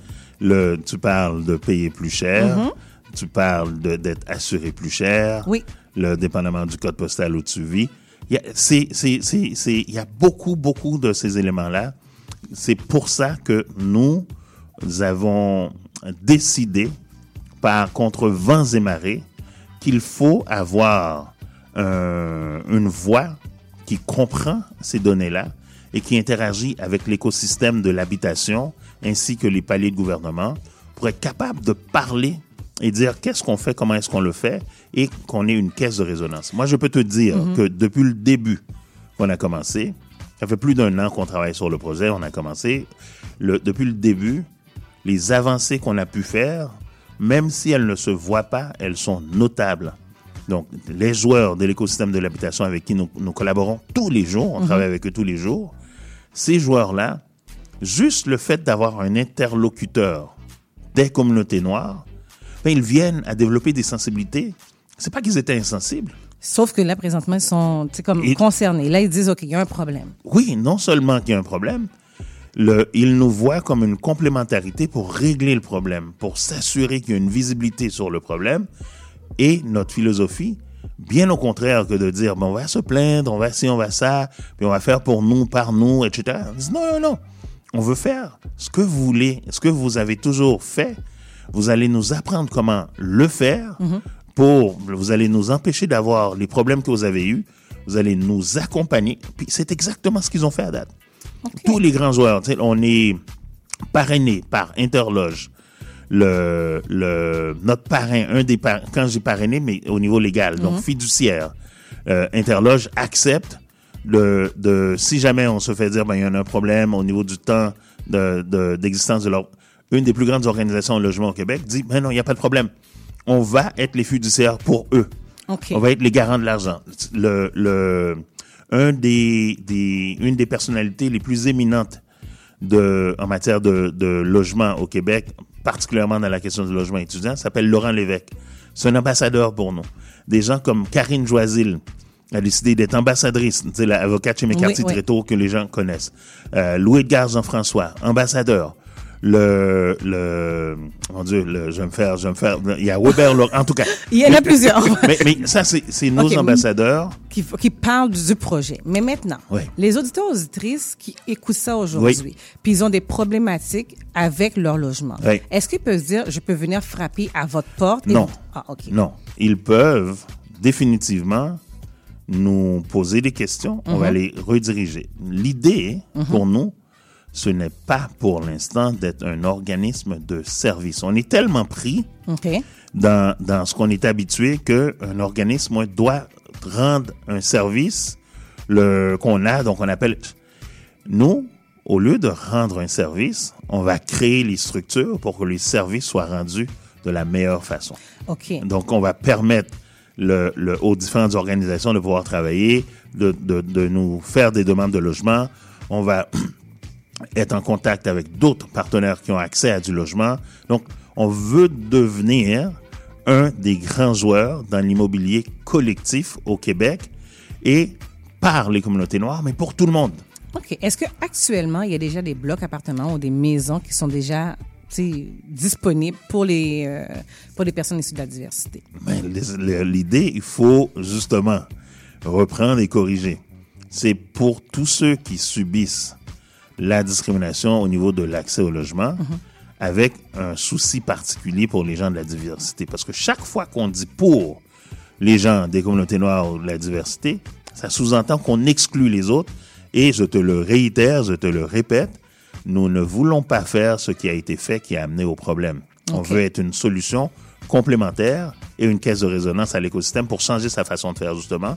Le, pour se poser des questions dans des coops aujourd'hui, ben, est-ce que notre coop qui a 100 unités, est-ce qu'on est tous blancs dans cette coop-là? Mais en ayant des interactions régulières avec des gens comme nous, Mhm. ben c'est normal qu'ils vont se poser cette question-là. C'est pas nécessairement que les gens sont méchants. Donc, pour répondre directement à, ta question, c'est sûr qu'on va s'assurer de réserver des portions, et ça, ça va être dans nos, nos règlements généraux, Mhm. pour être capable de répondre directement aux problématiques des, des, des gens des communautés noires, en même temps qu'on répond à la problématique de, façon globale. Tu comprends? Donc, c'est- c'est c'est un peu tout ça. OK. Là, ben, bientôt, vous êtes euh, en lancement. Oh, Chad avait euh, une question. Je n'avais même pas vu. Non, juste te dire qu'il reste une minute. Oh, déjà? Oui. Mon Dieu, c'est bien. OK, Et dis-moi, là, Oui. je sais comme ça que vous êtes dans un lancement bientôt.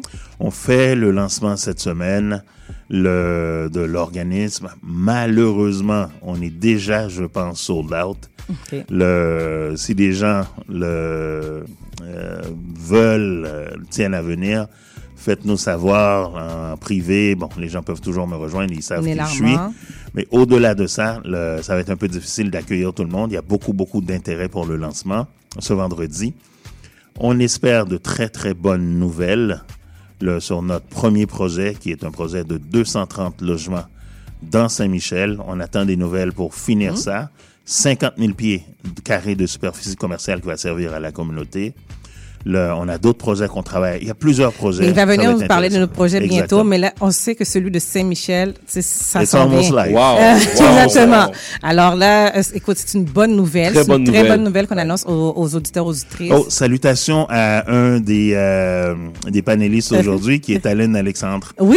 C'est mon vice-président. C'est notre vice-président du, euh, du conseil d'administration. Et salutations à Marjorie Villefranche. Greg Excellent vous salue aussi. Il m'écrit. Il t'écrit, Écoute, je pense qu'on a beaucoup de choses à dire. C'est sûr et certain, Nel, on va se reparler parce que c'est un sujet important. Là, on sait concrètement qu'il va y avoir quelque chose à Saint-Michel. Il va y avoir d'autres projets qui s'en viennent. Puis c'est sûr et certain qu'on va, on va en parler aux auditeurs, auditrices. Merci beaucoup pour l'invitation. Merci. Merci. vie à l'émission. Hey, merci. On fait la pause Montréal. Vous êtes sur CIBEL 105. Chat d'amour.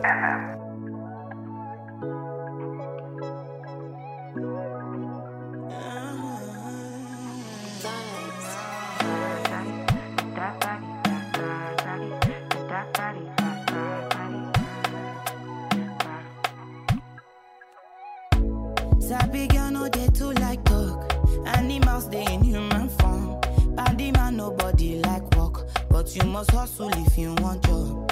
E no finish dem wan fight us. If them they run them no fit catch up. I know dey form say I too righteous. No con dey form say you too like us. Me no get the time for the hate and the bad energy. Mind on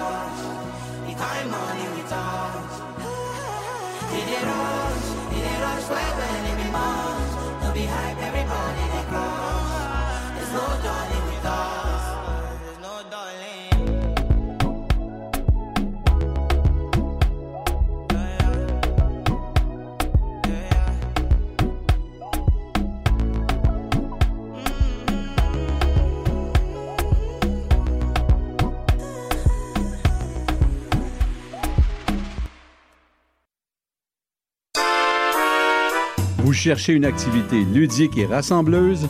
Inscrivez le Bingo Radio de CIBL à votre agenda. Chaque semaine, courez la chance de gagner 3500 dollars en prix. Invitez vos amis et jouez avec nous tous les dimanches dès 13h. Pour participer, procurez-vous les cartes de jeu du bingo de CIBL dans un point de vente près de chez vous. Pour trouver des lieux, visitez notre site web au cibl1015.com sous l'onglet Bingo Radio de CIBL.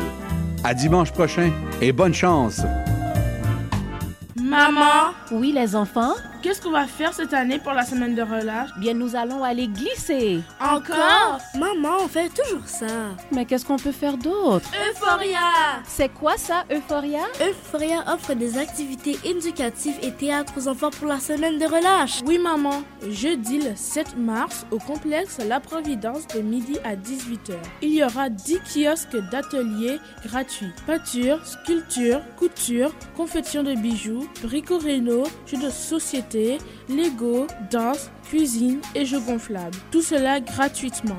Wow Et vendredi le 8 mars au centre Leonardo da Vinci, deux pièces de théâtre. Le chat beauté à 13h pour les boutous de 3 à 6 et Bookie et Malice à 16h pour les 7 à 13 ans. Seulement 15 dollars pour enfants et 25 pour adultes. Alors, qu'est-ce qu'on fait cette année pour la semaine de relâche?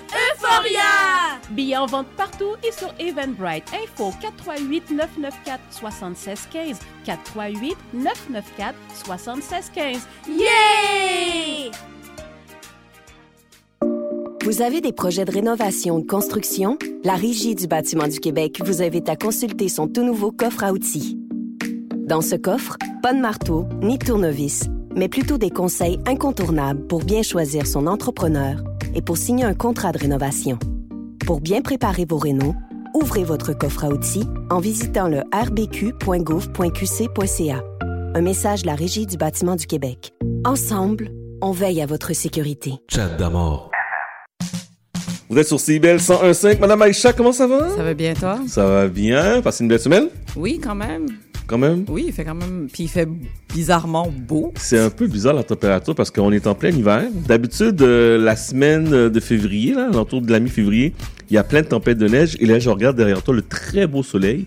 Oui. Très belle température. Même, je pense qu'elle annonce 5 degrés aujourd'hui. Ben, dernièrement, j'ai vu qu'il faisait 8-9 degrés. Mais il 8, faut pas oublier 9. en février, des fois, il y a toujours un, il y a genre un petit redout. Les gens s'excitent, puis après, on se fait rappeler que c'est l'hiver. Bon. Donc, peut-être que c'est ce qui nous arrive aujourd'hui. Cette semaine, très beau sujet. Oui. C'est la Coupe d'Afrique actuellement. Écoute, alors, alors il y, en a qui se préparent là demain là pour le Super Bowl, pour aller voir Usher à la mi-temps. Ou Taylor Swift. Euh, ou Taylor Swift, on sait pas. Donc, du football américain. Mais il y en a d'autres qui s'impatientent pour regarder un autre type de football. On parle du soccer et on parle précisément de la finale de la Coupe d'Afrique des Nations 2023. Qu'est-ce que la Coupe d'Afrique des Nations pour ceux qui ne le savent pas? Euh, c'est communément appelé la CAN, donc C-A-N. C'est une compétition de soccer, de football qui existe depuis 1957. Alors, ça oppose les meilleures sélections nationales masculines d'Afrique, donc du continent. Euh, et à partir de 1968, elle se passe aux deux ans. Et en 2013, on a décidé que ça allait se passer durant les années impaires. Il y a 24 équipes qui s'affrontent, divisées en différents groupes. Et la CAN se déroule en deux phases. Donc, il y a la période, la phase de qualification, ou encore celle qu'on euh, appelle la phase éliminatoire, puis le tournoi euh, final. Le pays hôte cette année est la Côte d'Ivoire, et généralement, le pays hôte du tournoi euh, est automatiquement qualifié dans le cadre de la CAN de l'année.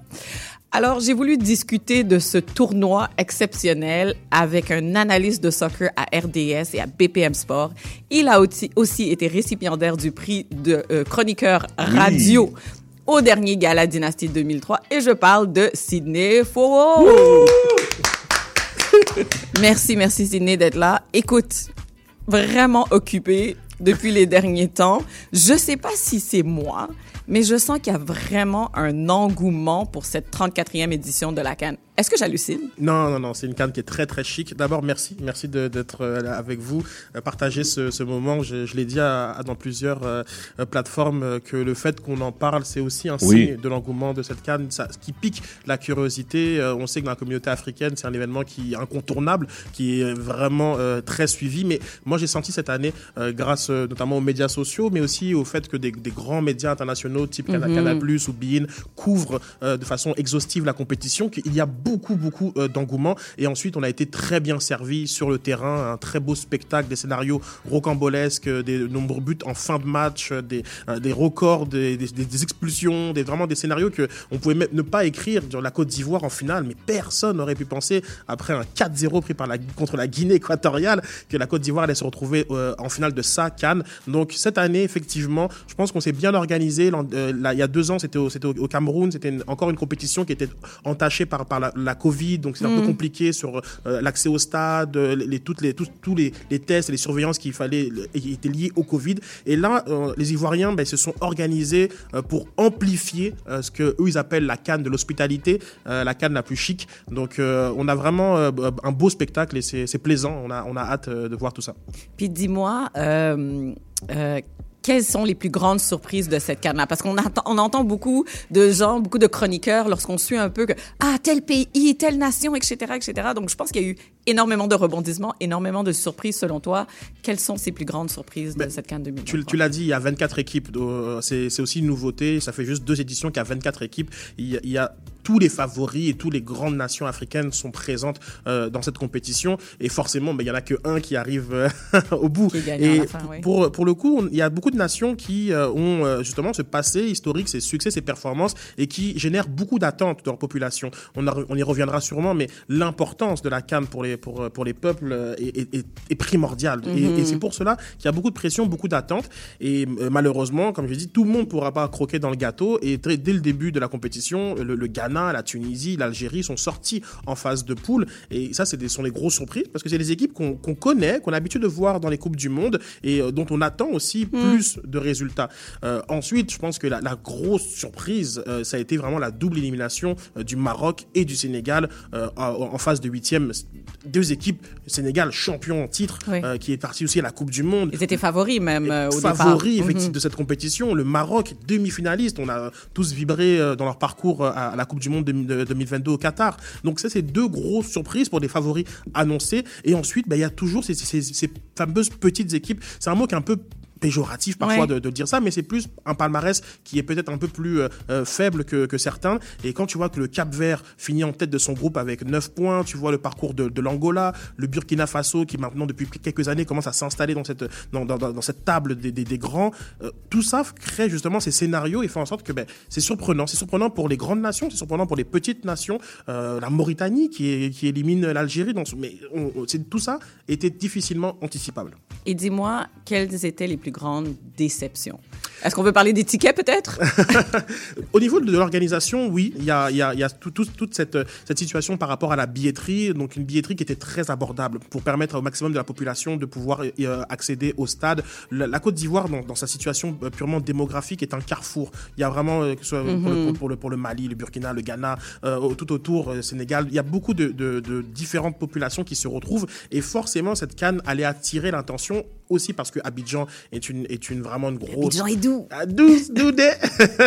c'est une vraiment voilà une capitale touristique, économique euh, qui euh, permet de vraiment d'accueillir de nombreuses personnes. Et on savait qu'il y avait un grand engouement au niveau de la de la billetterie. Ce qui malheureusement s'est passé, c'est que euh, des revendeurs se sont accaparés une grosse portion des, Mm. des billets disponibles pour justement fixer des prix et un peu maintenir euh, la pression sur l'achat et, et- et la revente. Donc ça nuit au spectacle. On a vu parfois des stades qui commençaient à être vides, mais très rapidement, ce qu'il faut aussi dire, c'est que les portes s'ouvraient Mhm. et euh, au bout de 20 minutes, les stades étaient remplis. Donc si tu arrivais dès le début, c'est vrai que parfois, et Ça pas sur tous les matchs, vraiment, il faut pas exagérer non plus, il y a eu quand même plus d'un million de, té- de- de spectateurs qui- Wow. qui, qui sont participés euh, à la compétition. C'est une, grande réussite, mais une frustration parfois pour l'accessibilité de ces, de ces billets.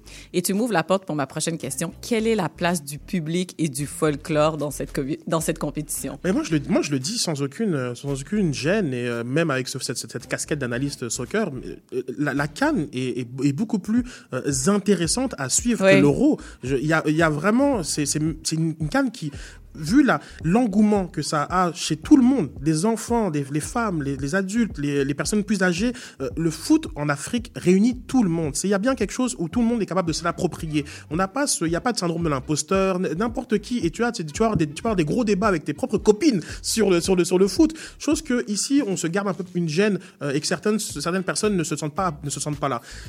Le foot, c'est la patrie, c'est la nation, c'est ta vitrine, c'est ton symbole de fierté. Tout le monde est impliqué et tout le monde utilise ce véhicule de la canne pour justement montrer ses couleurs, montrer euh, de l'avant sa culture. Et c'est pour ça qu'on a des tribunes, mais je veux dire, les couleurs, l'ambiance, enfin, c'est vraiment c'est chic. Il n'y a pas d'autre mot que dire vraiment que c'est chic. C'est là où on veut être. Tout le monde m'a écrit de- des derniers jours, oh j'aurais trop aimé être là-bas, être là-bas. Et Oui. effectivement, c'est là-bas où on veut être parce que c'est spécial. C'est spécial. La- le- notre, même notre, notre rapport avec la musique. C'est ce que j'allais dire, c'était ma prochaine question. J'ai l'impression que la musique joue aussi un très oui. grand rôle dans tout ça. Tout à fait, tu, le- tu le sais, parce que en ce moment, voilà, la- euh, le coup du marteau qui est, qui est vraiment le, le, le son en, en vogue, et le fait que tout le monde a envie de se mettre de l'avant. Et quand tu as un plateau de, de demi-finale avec l'Afrique du Sud, le, Mm. Le Nigeria, le, Congo et la Côte d'Ivoire, mais tu as, les, plus grandes musiques d'Afrique qui sont, qui sont quasiment, réunies pour cette demi-finale, et ça donne justement ces spectacles qui, font en sorte que c'est beau, c'est juste beau à voir, et tu as envie de faire partie de cette fête. Oui, tout à fait. Dis-moi, euh, moi, ce que j'ai ressenti au- beaucoup, c'est comme si la Cannes donnait une raison d'être fière de ses origines aux gens. On met de côté toutes ces histoires d'ethnie. Qu'est-ce que tu peux dire sur ces compétitions et la relation avec le sentiment d'appartenance des individus qui, qui suit euh, d'un peu partout dans le monde, même à Montréal, il y a énormément de regroupements un peu partout, que ce soit dans les universités ou etc., euh, en lien avec cette compétition-là?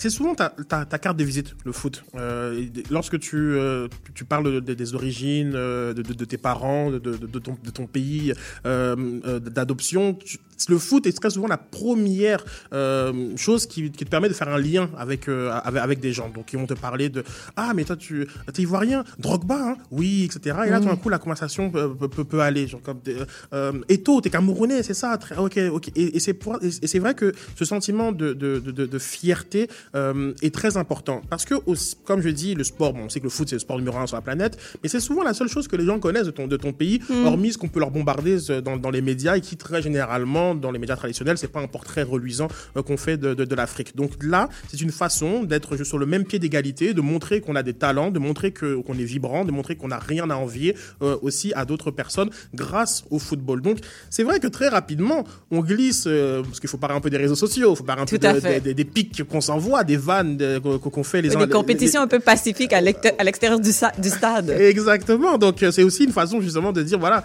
euh, mais de façon euh, am- amicale. Hein, mon, mon pays est meilleur que le tien parce que parce qu'on joue mieux au foot, etc. Et puis c'est vrai que ça fait partie de, ce- de, de cette de cette façon de mettre de l'avant la, la, la, la- la force, la, force vraiment d'un d'un pays. euh, même si bon, ça reste que du foot effectivement, mais euh, le, le foot c'est pas juste une question de vie et de mort. hein, c'est bien plus que ça. Oui, et puis ça m'amène vers euh, une prochaine question, euh, la dernière question que j'ai pour toi. Est-ce que tu penses que une compétition comme la Cannes peut mettre en lumière la capacité du continent africain d'accueillir des compétitions internationales? Je pense par exemple aux Jeux olympiques qui n'ont jamais eu lieu sur le continent. Est-ce que c'est une tribune, une porte d'entrée pour ce type de compétition? Oui, parce que je pense qu'on est, rendu là, comme on, dit. En 2010, l'Afrique du Sud a accueilli la Coupe du Monde. Euh, donc c'était la première Coupe du Monde sur le territoire africain. En 2030, il y aura une candidature conjointe entre, entre le Maroc, euh, l'Espagne et le Portugal pour une, une autre Coupe du Monde. Mais lorsqu'on voit cette capacité de réunir 24 équipes dans six stades différents, l'accueil, les héberge- les- l'hébergement,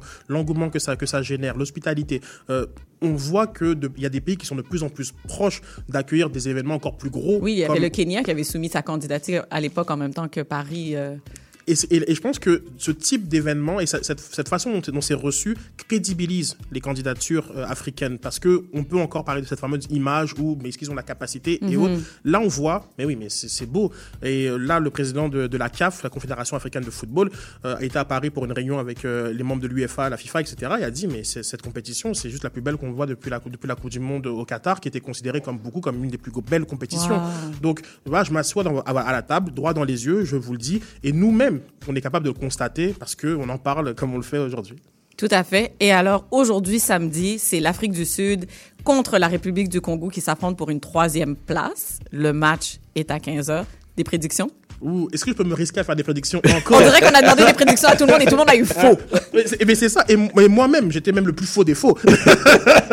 Donc, écoute, euh, en ce moment, parce que la Cannes, c'est aussi une façon aussi de pouvoir mettre la lumière sur ton pays. euh, il se passe des, des atrocités dans, dans, dans, dans le sud, dans, dans l'est du, du Congo, et euh, les Congolais ont pris cette, cette tribune aussi pour faire parler Mm. euh, de, de, de, de tout ça. Pour moi, euh, j'aimerais que la RDC euh, parte de là avec une, avec une médaille de bronze. Donc, euh, on, on va on va supporter la, la RDC pour, pour pour ce match. Et demain, la grande finale, le grand jour qui verra s'affronter le Nigeria et la Côte d'Ivoire. Qui, selon toi, sera sacré champion de la Coupe d'Afrique des Nations 2023? Oh boy! Oh, Grosse quelle question. question, Ah, hein? quelle question Mais sa- sachant qu'il y a quand même beaucoup plus d'Ivoiriens qui écoutent l'émission que les Nigériens. Je vais me faire réinviter et donc je vais te dire que j'étais pour la Côte d'Ivoire pour cette finale de la Cannes. Alors, coup du marteau de la Côte d'Ivoire, c'est ce qu'on souhaite pour demain. Écoute, Sid, merci infiniment pour ton temps. Euh, tu es toujours la bienvenue. On aura l'occasion d'en reparler. Et puis voilà, c'est ce qui euh, met un terme à cette compétition eh, enlevante, Mhm. intéressante. Je pense qu'il y a d'autres communautés noires qui se sont ouverts les yeux sur cette compétition qui leur était inconnue et aussi les Québécois et les autres. Donc, euh, vraiment une opportunité de partager, d'échanger sur justement nos origines. Merci beaucoup. Merci beaucoup. Bon samedi. On continue en musique. Vous êtes sur CIBL. Chat d'amour. Talking to the moon. Trying to get to you. Pascal. Talking to the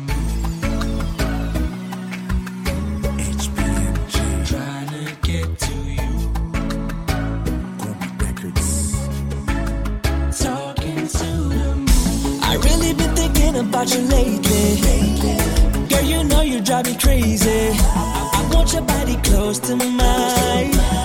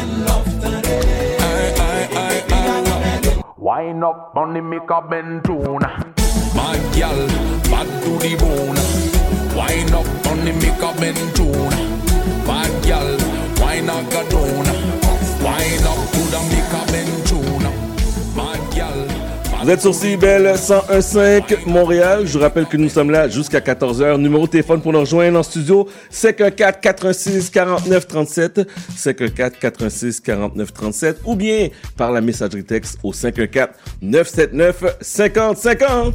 Chat d'amour.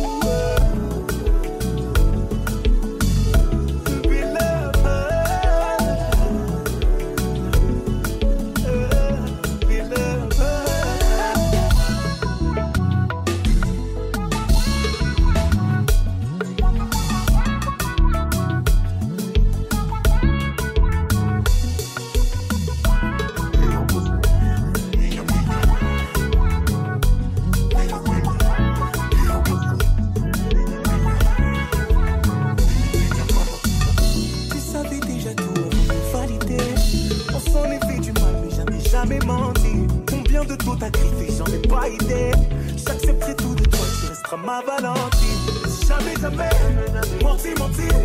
Jamais, jamais, maudit, maudit. Maudit soit les hommes. Demande, mais je donne, je donne.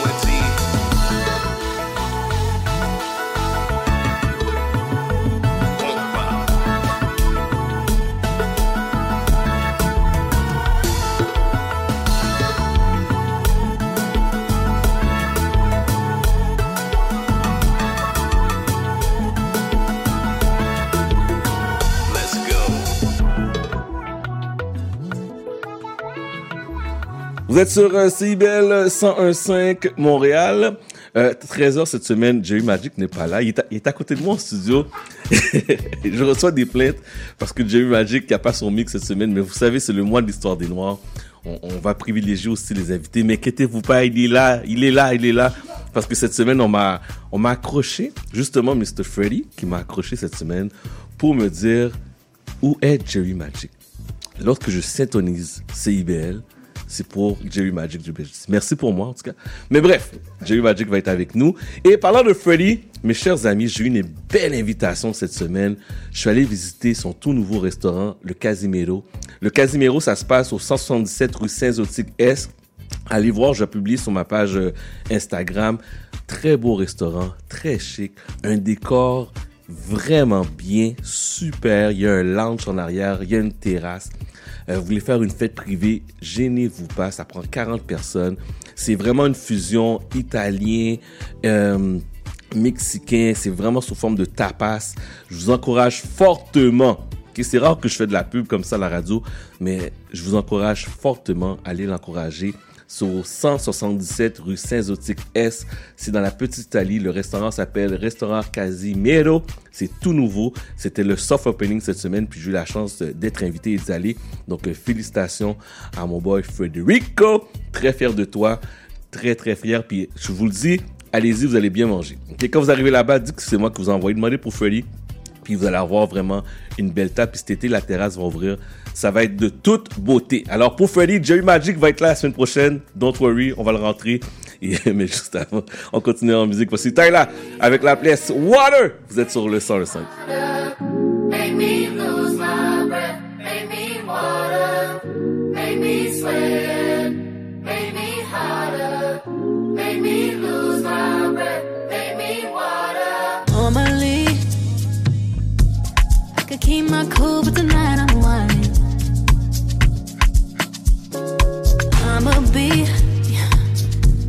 in a dangerous mood. Can you match my timing? Mm. Telling me that you're really about it, what you're hiding. Mm. Talk is cheap, so show me that you understand I like it.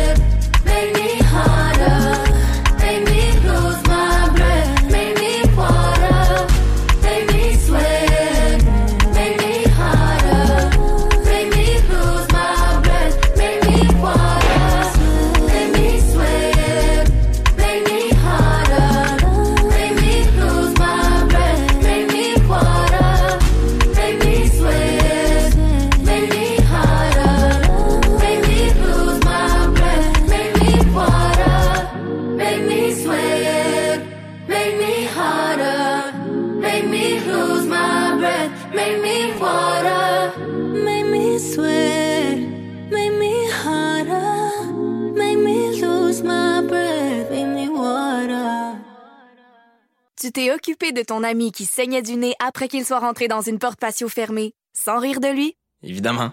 Avec ton empathie, tu as de l'avenir en santé et services sociaux. Trouve ta place sur québec.ca barre oblique carrière en santé. Un message du gouvernement du Québec. Maman? Oui, les enfants? Qu'est-ce qu'on va faire cette année pour la semaine de relâche? Bien, nous allons aller glisser. Encore? Maman, on fait toujours ça.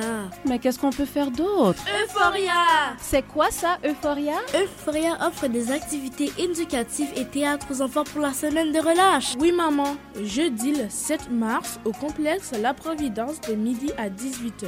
Il y aura 10 kiosques d'ateliers gratuits. Peinture, sculpture, couture, confection de bijoux, brico-réno, jeux de société, Lego, danse, cuisine et jeux gonflables. Tout cela gratuitement. Wow Et vendredi le 8 mars au centre Leonardo da Vinci, deux pièces de théâtre. Le chat beauté à 13h pour les boutous de 3 à 6 et Bookie et Malice à 16h pour les 7 à 13 ans. Seulement 15 pour enfants et 25 pour adultes. Alors, qu'est-ce qu'on fait cette année pour la semaine de relâche? Euphoria Billets en vente partout et sur Eventbrite. Info 438 994 7615 438 994 7615. Yeah Il y a du nouveau à CIBL. Nous sommes fiers de vous présenter notre palmarès indépendant, les 30 Glorieuses. Tous les vendredis de 16h30 à 18h, moi-même, Caroline, j'ai le plaisir de vous présenter les 30 chansons les plus en demande de la semaine. Vous ne pouvez pas vous joindre en direct? Pas de souci. Rendez-vous au CIBL1015.com et retrouvez toute la sélection hebdomadaire sur notre site Internet. Nous sommes également en rediffusion les samedis à 7h30. C'est un rendez-vous. 1015 CIBL Chat d'amour. C'est déjà la dernière heure de l'émission Chat d'Amour FM du samedi 10 février. Ça passe tellement vite. Mais dans la prochaine heure, on s'entretient avec euh, la cofondatrice des boissons liqueurs LS Cream, Madame Myriam Jean-Baptiste. On parle aussi à Monsieur Alain Alexandre du SECAM. Et euh, je vous rappelle que ma- Jerry Magic n'est pas là cette semaine. Il n'y en a pas de mix, mais il va être de retour la semaine prochaine. Numéro de téléphone en studio pour nous rejoindre 514 86 49 37. 514 86 49 37. Messagerie texte 514 979 5050. Nous sommes sur Instagram, Chad Damor. Et aussi que sur euh, Facebook, Chad Damor FM. OK, on continue la musique. Voici Rima avec la pièce Calm Down. Let's do this.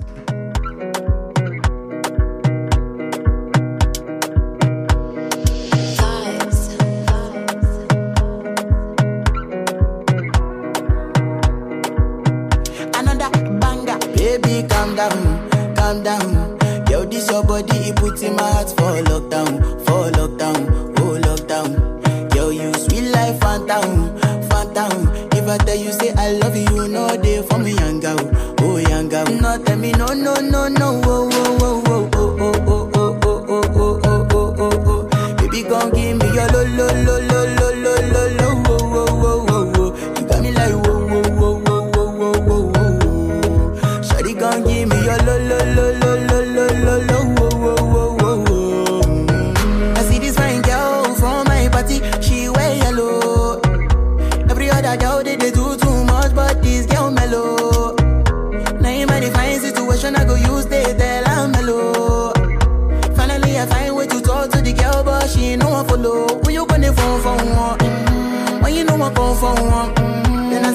a bum bum one.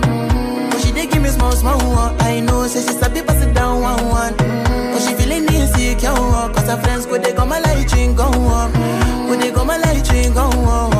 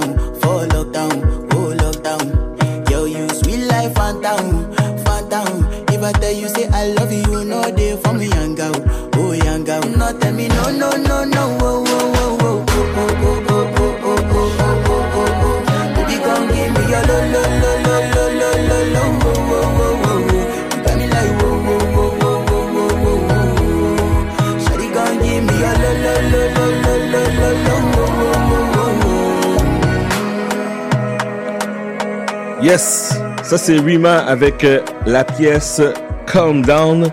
Je vous rappelle que vous êtes sur CIBL le 101.5 Montréal. On est là tous les samedis à partir de 11h jusqu'à 14h. Mes chers amis, dans mes mains, dans mes mains présentement, j'ai une bouteille qui s'appelle le LS Cream et on a la cofondatrice, Madame Myriam Jean-Baptiste. Comment ça va? Ça va bien, toi? Ça va bien. Merci d'avoir accepté mon invitation. Ben, absolument. Parce que j'ai reçu déjà ton mari, Steven, depuis très longtemps, mais là, je, je voulais te recevoir. Mais c'est gentil d'avoir pensé à moi, Chad.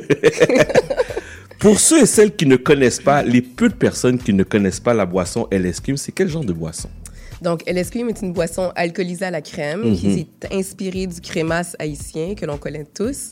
Donc, euh, Steven et moi, on a eu euh, l'honneur d'avoir cette idée de, la, de vouloir la commercialiser euh, pour la faire goûter à- au reste du monde, puis faire connaître la recette à tout le monde. Mais là, ça fait longtemps, la LS Cream.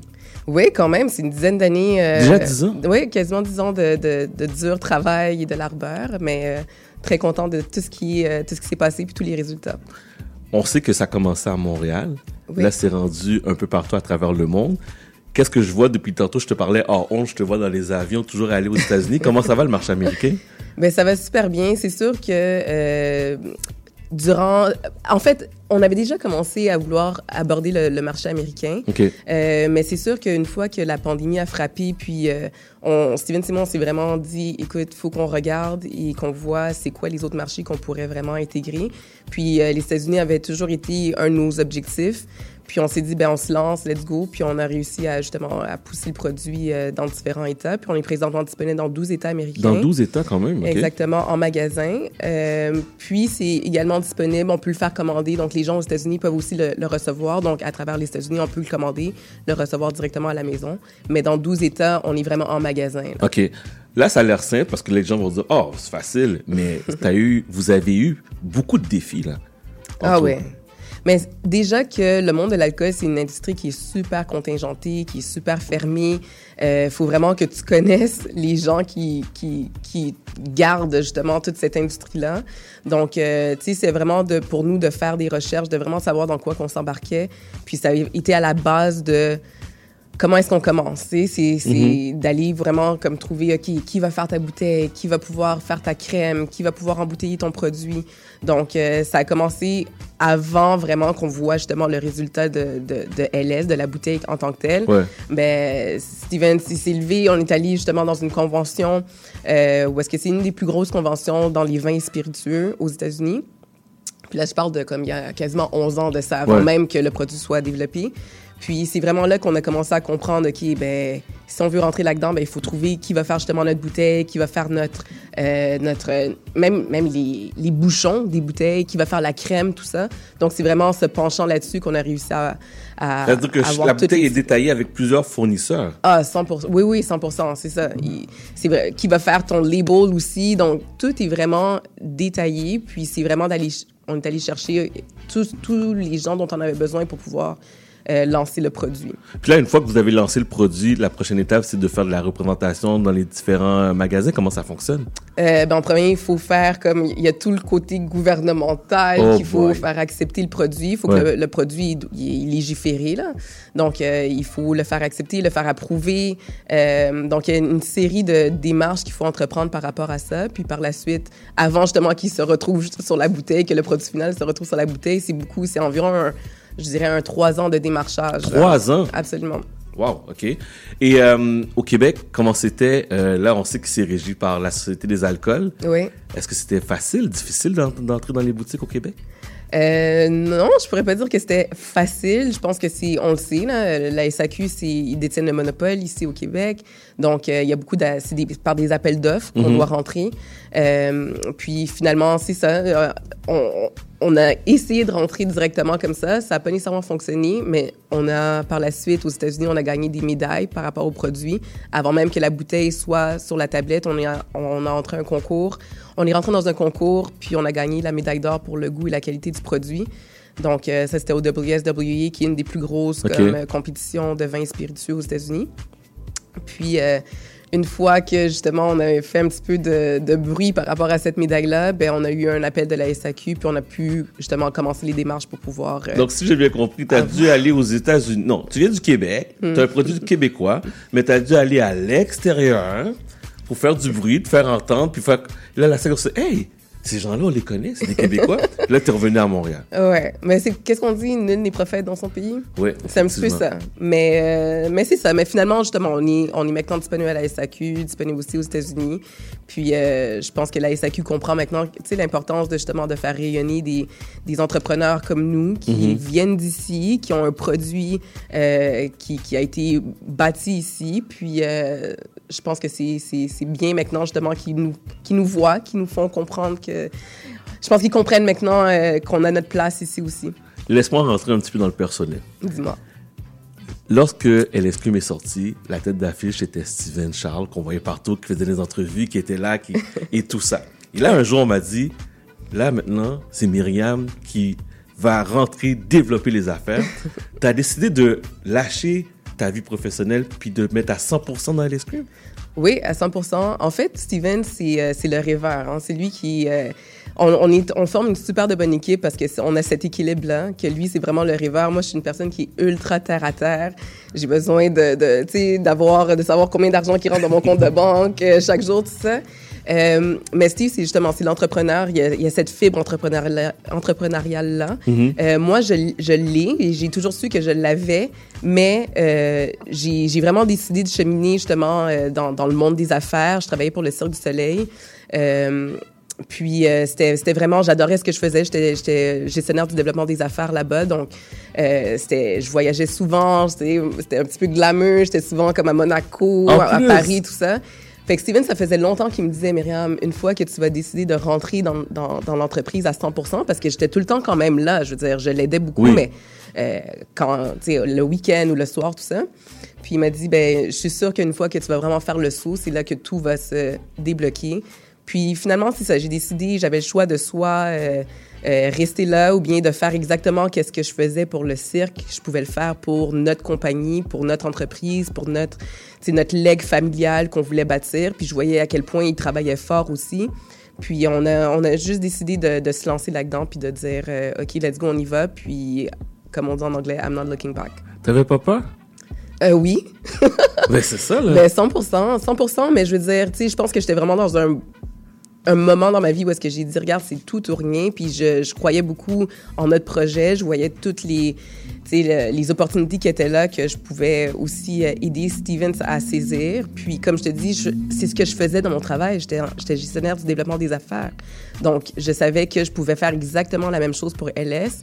Et euh, c'est ce que je fais. C'est ce que je fais. C'est pour ça que je suis très souvent comme appelée à voyager Mhm. parce que je développe justement les, les marchés, je rencontre les clients, tout ça. Donc, je, je suis tellement bien dans qu'est-ce que je fais parce que c'est ce que je faisais depuis, euh, depuis plusieurs années. Là. Là, c'est sûr que tous les deux, on est parents.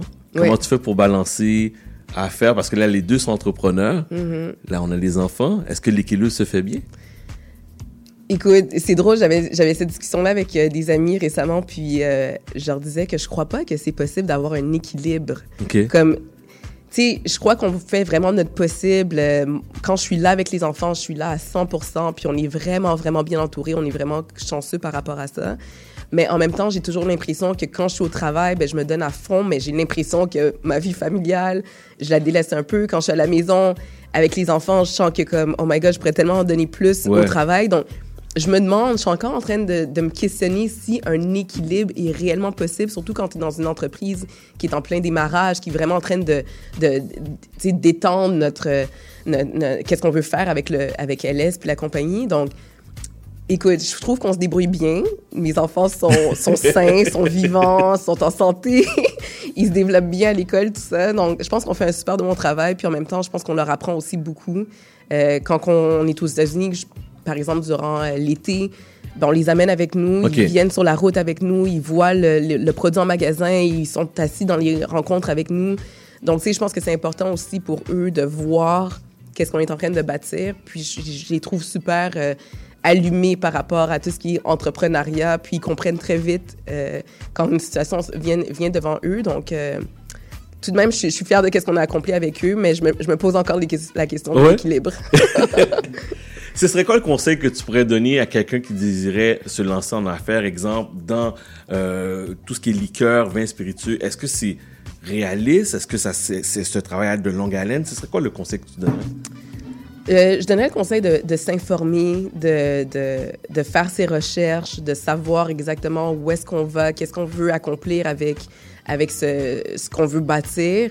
Euh, mais en même temps, de pas nécessairement attendre trop longtemps. Je veux dire, on n'aurait on jamais été prêt nécessairement à faire qu'est-ce qu'on a fait avec LS Cream si on s'était pas juste lancé. À un moment donné, oui, c'est bien beau de faire des recherches, Mhm. puis de, de, de, de- d'essayer de, de comprendre tout de A à Z, mais c'est tu n'y arriveras jamais. Donc, il y a une grosse partie du travail que euh, Steven et moi, on apprend sur le temps. On est vraiment en train d'apprendre. Puis, euh, on espère vraiment que tout ce qu'on est en train de faire, ben, ça aidera aussi ceux qui sont derrière nous puis qui désirent rentrer dans cette industrie-là, Mhm. qui, comme j'ai dit, est super contingentée puis qui est super euh, légiférée également. Donc, en même temps, c'est ça notre but, mais il faut vraiment se lancer puis euh, euh, foncer. En tant que personne de développement des affaires, en tant que cofondatrice puis impliquée fortement dans ta compagnie, qu'est-ce qui est, nomme-moi quelque chose de positif que tu aimes faire, puis quelque chose que négatif que tu aimes moins faire? Ben, positif, c'est juste de voir le, comment on a pris quelque chose qui était simplement une idée, puis de l'amener où est-ce que c'est aujourd'hui. Je trouve que c'est tellement gratifiant. Euh, donc ça, c'est quelque chose que j'aime voir, malgré que c'est très, des fois, challenging de, Mhm. de passer à travers ça. Euh, quelque chose que j'aime moins. Qu'est-ce que je pourrais dire? Ben, je pense que c'est ça, c'est de devoir me diviser, justement, de devoir assumer mes différents rôles euh, de maman, de femme, Mhm. euh, de- de- d'amis également. Donc, euh, j'essaie vraiment de... J'essaie vraiment de combler tous ces rôles-là au meilleur de mes capacités, mais c'est ces deux choses-là que je pourrais te, te nommer. Parfait. Qu'est-ce qui s'en vient pour LS Cream 2024-2025? Où est-ce qu'on s'en va avec ça? Où est-ce qu'on s'en va? Ben, c'est sûr que je peux pas donner tous les scoops. Ben là, ben là, ben là! Mais euh, on va sûrement commencer à voir des, différents, euh, des différentes déclinaisons de LS Cream, donc peut-être comme différents produits, tout ça. Mais notre but, c'est vraiment qu'on qu'on s'établisse euh, à 100% au Québec, euh, en Ontario également, puis à travers les États-Unis. C'est vraiment notre but d'être disponible partout, puis qu'on puisse faire connaître euh, notre héritage haïtien, notre culture à travers cette délicieuse crème de liqueur qui, qui est en Mhm. vente à la SAQ. Est-ce que c'est disponible partout ou euh, euh, comment ça fonctionne? Si les gens veulent avoir des bouteilles, ils peuvent aller dans leur SAQ? Oui, ils peuvent aller dans leur SAQ. Moi, ce que je suggère tout le temps, c'est d'aller sur le site de la SAQ, puis euh, juste de rentrer LS Cream. On va voir toutes les euh, succursales qui détiennent le produit, puis combien de bouteilles qu'il leur en reste. Ouais. C'est sûr qu'avec le temps des fêtes, ça s'est vidé quand même assez rapidement, mais il reste quand même des quantités dans le réseau. Donc, c'est ça, saq.com. On tape LS Cream, puis on voit vraiment où est-ce que le produit est disponible. Puis moi, je vais rajouter, si c'est pas disponible dans votre Faut le demander. allez le demander au gérant. Demandez au gérant. Ouais. Au gérant. ouais. Absolument, au absolument, gérant. absolument. Parfait. Merci beaucoup. Merci, beaucoup. Je suis vraiment content que tu sois venu, que tu as accepté notre invitation. Merci pour euh, ma deuxième bouteille voilà, avec euh, plaisir. Ben oui, ben oui. Puis euh, longue vie à l'escume, très fier de vous autres. Puis continuez votre bon travail. On vous suit, on vous encourage. Puis guys, je vous le dis, c'est un produit de chez nous. On dit souvent que il faut, il faut aider, il faut, il faut collaborer. Allez acheter du LS Cream. Ça se donne bien en cadeau, ça se voit bien. Puis euh, allez encourager, il faut encourager les gens d'ici. Vous travaillez tellement fort. Donc euh, un gros merci, bon samedi. Merci, bon Puis on- samedi. on- merci d'avoir d'être venu. Je sais que tu es pas mal occupé, mais le fait que tu viennes aujourd'hui, ça nous fait plaisir. Un gros merci. Ça fait plaisir, merci. Vous êtes sur CBL. Chat d'amour.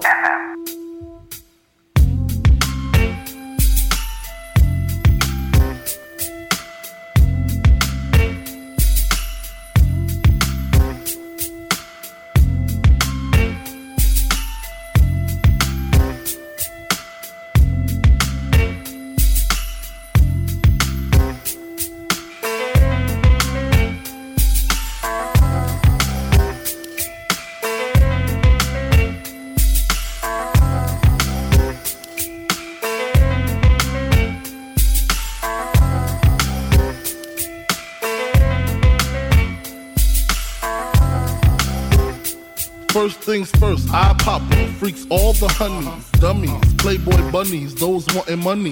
Those the ones I like, cause they don't get Nathan but penetration. Unless it smells like sanitation. Garbage, I turn like doorknobs. Heart throb never, black and ugly as ever. However, I stay Gucci down to the socks. Rings and watch filled with rocks. And my jam knocking the Mitsubishi. Girls pee when they see me. Never you me in they teepee.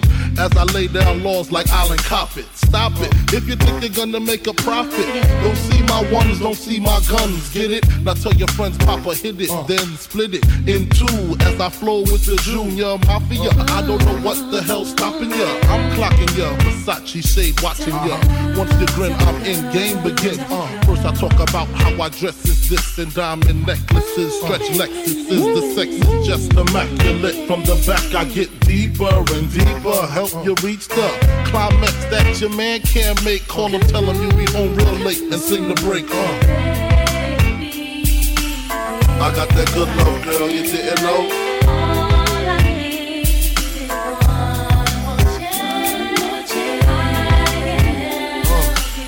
I got that good love, girl, you didn't know.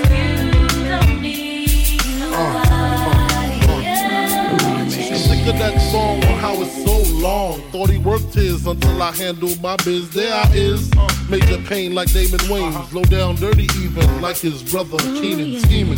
Don't leave your girl around me. True player for real. Ask Puff Dad D. You ringing bells with bags from Chanel. Baby Ben's traded in your Hyundai XL. Fully equipped CD changer with the cell. She beat me, beat me at 12. Where you at? Flipping job, playing car notes. While I'm swimming in your women like the breaststroke. Right stroke, left stroke was the best stroke. Death stroke, tongue all down the throat. Nothing left to do but send her home to you. I'm through. Can you sing the song for me, boo?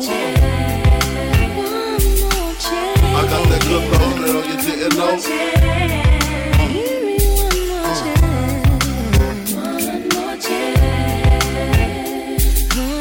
I got that good love, girl, you didn't know.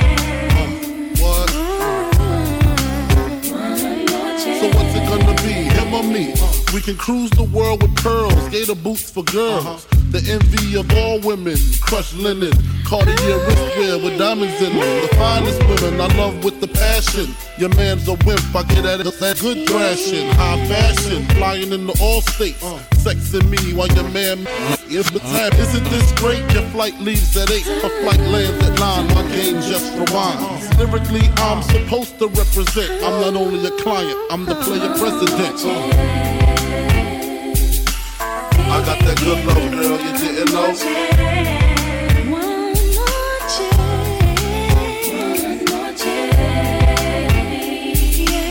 I got that good love, girl, you didn't know.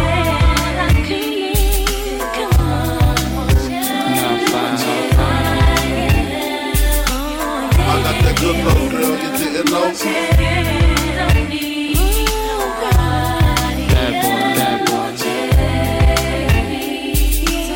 I got that good love, girl, you didn't know.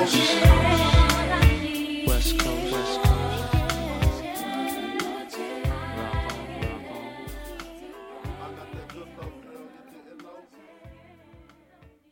Chat d'amour. Let's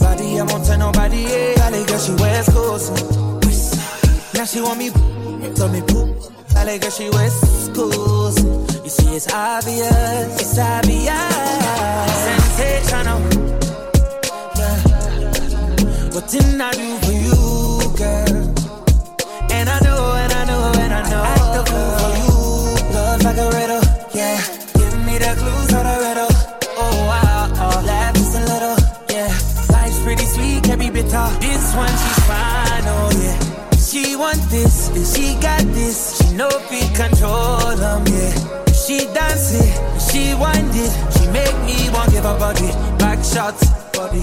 Give her body back shots, body. Give her body back shots, body. Whoa, whoa, whoa, whoa, whoa. Back she the way I jump for NYC. Yeah. Big girl, she carry the best I've seen. Steadily ready, hit me up. Sweet in my belly, you're like cake, I see. Something jelly, eggplant emoji. So train when I. Now she watching me like telly. Sensational. Waiting I do for you, girl. And I know, and I know, and I know. Fool for you. Love like a riddle, yeah. Give me the clues to the riddle. Oh, wow, laugh just a little, yeah. Life's pretty sweet, can be bitter. Girl, I only need your outside dress. If you wanna pull up with my tape cassettes, but put it wider than the internet. I'm a presidential be Roosevelt to look. Goody goody, girl, goody goody. I need you now, now. Put me on fire like a lantern. Girl, you taste so divine, and I wonder why you so so so so Sensational. Oh, What didn't I do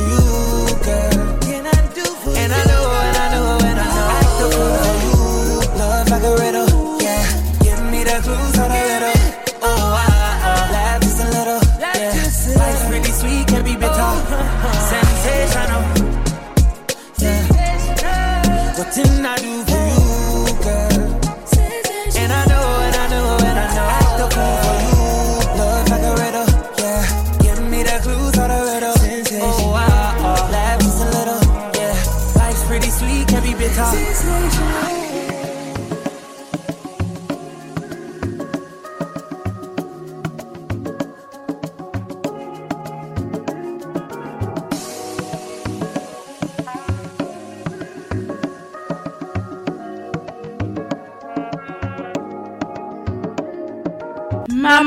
Oui, les enfants? Qu'est-ce qu'on va faire cette année pour la semaine de relâche? Bien, nous allons aller glisser. Encore? Maman, on fait toujours ça. Mais qu'est-ce qu'on peut faire d'autre? Euphoria C'est quoi ça, Euphoria? Euphoria offre des activités éducatives et théâtre aux enfants pour la semaine de relâche. Oui, maman. Jeudi le 7 mars, au complexe La Providence de midi à 18h. Il y aura 10 kiosques d'ateliers gratuits. Peinture, sculpture, couture, confection de bijoux, brico-réno, jeux de société, Lego, danse, cuisine et jeux gonflables. Tout cela gratuitement. Wow Et vendredi le 8 mars au centre Leonardo da Vinci, deux pièces de théâtre. Le chat beauté à 13h pour les boutous de 3 à 6 et Bookie et Malice à 16h pour les 7 à 13 ans. Seulement 15 pour enfants et 25 pour adultes. Alors, qu'est-ce qu'on fait cette année pour la semaine de relâche?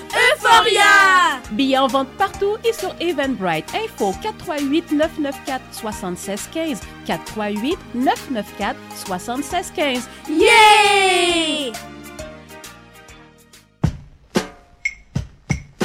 Depuis plus de 30 ans, le journal mensuel Écho Montréal est le fier porte-parole de l'actualité politique, économique, sociale et culturelle au cœur de Montréal. Distribué gratuitement et rejoignant 200 000 lecteurs, Écho Montréal est aussi un véhicule publicitaire polyvalent en répondant efficacement aux besoins de différents annonceurs, comme dans l'immobilier ou tout simplement pour y afficher avis publics ou services professionnels. À lire ce mois-ci dans Éco Montréal. Le Stade olympique, un trésor caché, difficile de sourire à Montréal, 2024 des résolutions et des contradictions, Immobilier 2024, investir dans l'immobilier, le fanatisme des syndicats. Pour en savoir plus, nous vous invitons à visiter notre plateforme numérique à écomontréal.com ou à composer le 514-844-2133. 514-844-2133. Néo-Québec, c'est l'actualité locale, nationale et internationale sous le prisme d'un regard néo-québécois. Bonjour, mon nom est Cyril Equala. Suivez-nous tous les dimanches de 15h à 17h sur les ondes de CIBL 101.5 FM. On vous emmène loin tout en restant chez nous. À bientôt.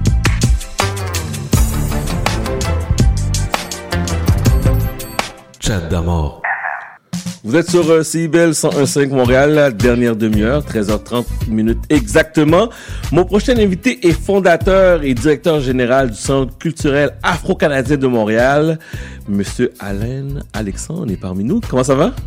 Ça va, ça va bien. Merci beaucoup, Chad. Comment ça va? Ça va bien, merci. Merci d'avoir accepté notre invitation.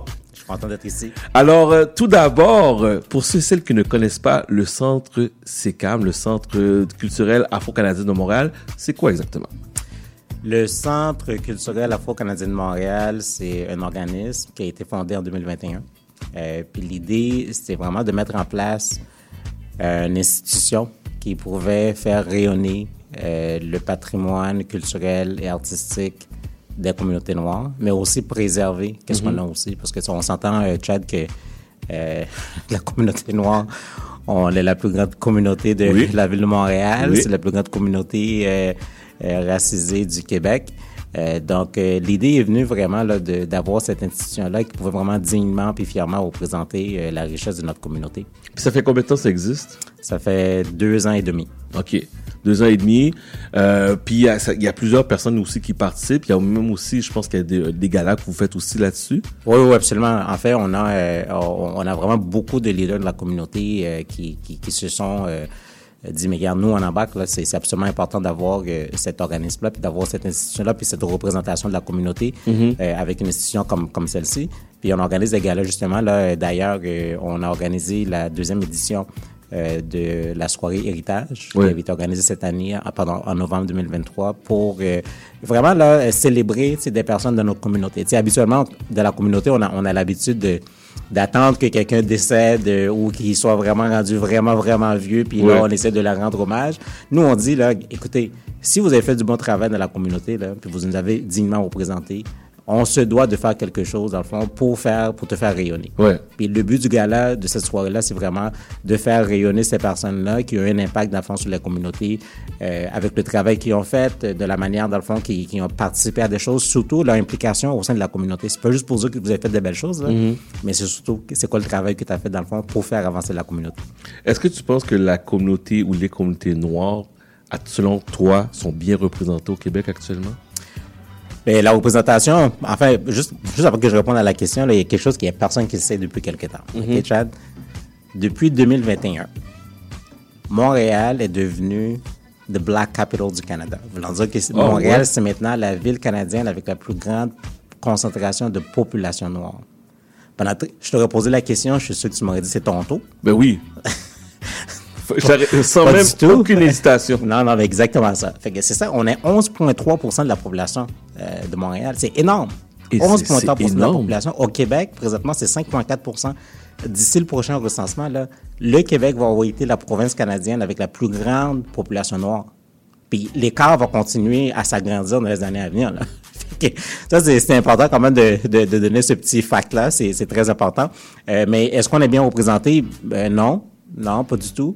Euh, puis la raison pourquoi on a un centre culturel afro-canadien de Montréal, c'est justement parce qu'on se rend compte qu'il n'y a pas de représentation. Mais qu'est-ce que tu penses que qu'est-ce que tu penses qui nous Est-ce que tu penses que c'est nous, en tant que communauté qu'on se met pas de l'avant? Est-ce que tu penses que les portes sont fermées? Il y a comme un genre de, de blocage qui se fait Qu'est-ce qui fait en sorte qu'on n'est pas représenté? Ben, c'est un mélange des deux, honnêtement. Je veux dire, historiquement, les communautés noires là, euh, ont été, on a été exclus. Il y a personne qui venait vers nous. Fait que, c'est comme un enfant, là, admettons, qui, qui, qui, qui met sa main dans, dans le feu. Sais, Puis éventuellement, tu dis, mais non, le rond, il n'est pas allumé, mais cet enfant-là, là, quand il a mis sa main dans le feu, là, puis il s'est brûlé la première fois, il s'en rappelle de ça. Fait que même quand tu lui dis que le rond, il n'est pas allumé, là, il, ça, il tente pas nécessairement de mettre son doigt. sais. Il faut vraiment, nous, c'est un peu l'exemple que je te donne pour dire que historiquement, ben, les communautés noires ont été exclues. Fait que même quand les choses continuent à changer, il y a quand même un peu d'hésitation d'aller vers les autres. Mais de manière générale, je pense qu'on on peut faire un effort également davantage avec les choses qui changent, les choses qui évoluent, pour aller, euh, dans le fond, se faire représenter, puis prendre la place qui nous appartient aussi. Puis je pense que on a quelque chose à offrir. Je dire, on a une richesse de culture qui est Mhm. vraiment extraordinaire. On a une diversité au sein de nos communautés qui est très présente. Donc, on a quelque chose à offrir. Fait que le centre culturel a été bâti justement pour dire, mais garde, OK, oui, c'est vrai, historiquement, on a été exclus, mais nous, on, on refuse d'accepter ça. Mhm. On vient avec des institutions nous-mêmes également qui peuvent mettre de l'avant qu'est-ce qu'on a à offrir. Puis ça permet à d'autres également de nous découvrir. Fait que je pense que ça va un peu des deux bords. Mais pour répondre à ta question, c'est que c'est oui, historiquement, on a été exclus, mais on a un travail qu'on peut faire de notre côté. Puis le Centre culturel, on s'est donné cette mission-là là, de, de, de- d'aller puis faire ce travail-là. Le, premier, le 1er février dernier, tu as écrit un texte très percutant dans le journal La Presse. Tu parlais de notre représentation. Parle-moi un peu de ce texte-là. Ben, en fait, qu'est-ce que je disais, c'est que de, de, de, ma- de manière générale, qu'est-ce qu'on a vu dans les dernières années, surtout depuis la mort de George Floyd, il y a eu un éveil collectif. Donc, euh, il y a beaucoup de monde qui veulent faire des choses. On entend beaucoup d'équité, diversité, inclusion. Mhm. Mais qu'est-ce qu'on voit depuis, je dirais, à peu près la dernière année, c'est qu'il y a beaucoup de monde qui monte un créneau pour dire que ces affaires-là sont en train de discriminer contre d'autres personnes, en particulier contre les hommes blancs. Ouais. Donc, on l'entend de plus en plus, là. Puis le discours commence à, à se normaliser, en ce sens qu'on accepte que c'est un vrai discours, mais c'est un faux discours. Moi, là, j'ai écrit cet article-là pour dire que, autant qu'on dit que euh, c'est la discrimination contre les autres, on a fait du progrès, puis c'est important de protéger ce progrès-là, parce qu'on voit déjà un backlash qui est en train d'arriver en ce moment. Fait que si on fait pas quelque chose pour dire, on, nous, non, on va pas laisser ça passer comme ça, il faut, on fait pas de pushback, on n'a pas un contre-narratif, ben, on va se ramasser avec des situations où on, on- on va reculer en arrière, là, c'est ça qui va se passer. Puis moi, mon article, c'est vraiment un cri du cœur pour dire que, écoutez, on a fait des avancées, c'est important de maintenir ces acquis-là. Il faut vraiment, de, il faut vraiment qu'on bâtisse sur ces gains-là qu'on a fait, mais pas, pas, pas aller en arrière. C'est un gros combat, c'est un gros sujet de discussion. Est-ce que tu penses que la communauté comprend et se doit de se mettre ensemble, d'être solidaires l'un et l'autre pour pouvoir confronter ce genre de représentation-là, pour pouvoir être là? Parce que souvent, on arrive avec des initiatives, puis moi je donne mon opinion, toi tu donnes ton opinion, l'autre donne son opinion. Mais est-ce que tu sens que la communauté est assez soudée pour entreprendre ce combat-là? Mais moi, qu'est-ce que je peux dire, c'est que j'ai vu, au moins, il y a un éveil qui est là. Il y a des voix qui s'élèvent. Si tu vas dans le devoir, tu vas voir comme coïncidemment, Émilie Nicolas avait publié quelque chose par rapport à ce qui était avec Claudine Gay. Comme tu sais, Claudine Gay, c'est vraiment la première femme noire qui est devenue présidente de Harvard. Euh, évidemment, mais aussi c'est la femme haïtienne qui est devenue la présidente de Harvard. C'est quand même pas rien, là. Mais c'est aussi la personne qui a duré le moins longtemps dans son poste dans l'histoire de Harvard. Parce qu'il y a des gens qui disaient, ah, mais garde, tu sais, elle a eu sa job à cause de la couleur de sa peau et non à cause de ses compétences. Puis le monde, il accepte ce discours-là. Donc, on a quelqu'un comme Émilie Nicolas, dans Le Devoir, qui a fait une intervention pour parler de ça. On a Fabrice Ville, qui est arrivé il y a à peu près quatre jours pour faire une, une, une, une publication dans la presse, lui également, en lien avec la question euh, de la discrimination, puis euh, la représentation à géo- géométrie variable qu'on voit avec les femmes noires en particulier. Donc, je vois qu'il y a une voix qui est là, qui s'élève, mais c'est pas assez. Que Émilie qui fait quelque chose, Fabrice qui fait quelque chose, moi qui fais quelque chose, c'est bien. On voit qu'il y a un éveil qui est là.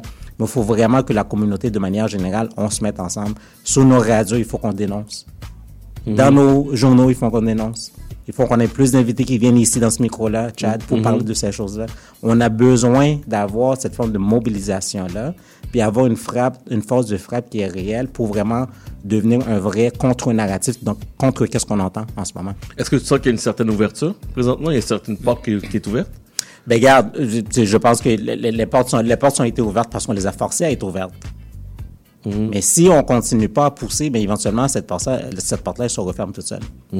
Donc, tu sais, c'est vraiment ça. C'est est-ce qu'on a on a fait une brèche puis est-ce qu'on dit on arrête là, ou est-ce qu'on a fait une brèche puis on passe à travers cette brèche-là pour aller à autre chose. Puis je pense que c'est là où on est rendu. Le 28 février prochain, si je ne me trompe pas, on a un panel, une, act- une activité en partenariat avec l'Université de Montréal, la représentation des communautés dans les médias cette fois-ci. Parle-moi donc de cette... Allez, les comme... Donne-moi le micro! Ah. micro! Chad Chizy, là, c'est, c'est chaud. C'est chaud? C'est chaud, c'est chaud, c'est chaud. Euh, puis c'est vraiment drôle parce que c'est un peu la- le troisième, c'est, comme la troisième, le troisième événement du mois de l'histoire des Noirs qui parle de ce sujet-là. Puis nous, on savait pas, là, comme notre, notre programmation, on a commencé à la préparer au mois d'octobre, là, qu'on savait pas qu'est-ce que les autres faisaient. Mais on, on a vu plus récemment, puis je veux pas entrer dans la controverse, Ouais.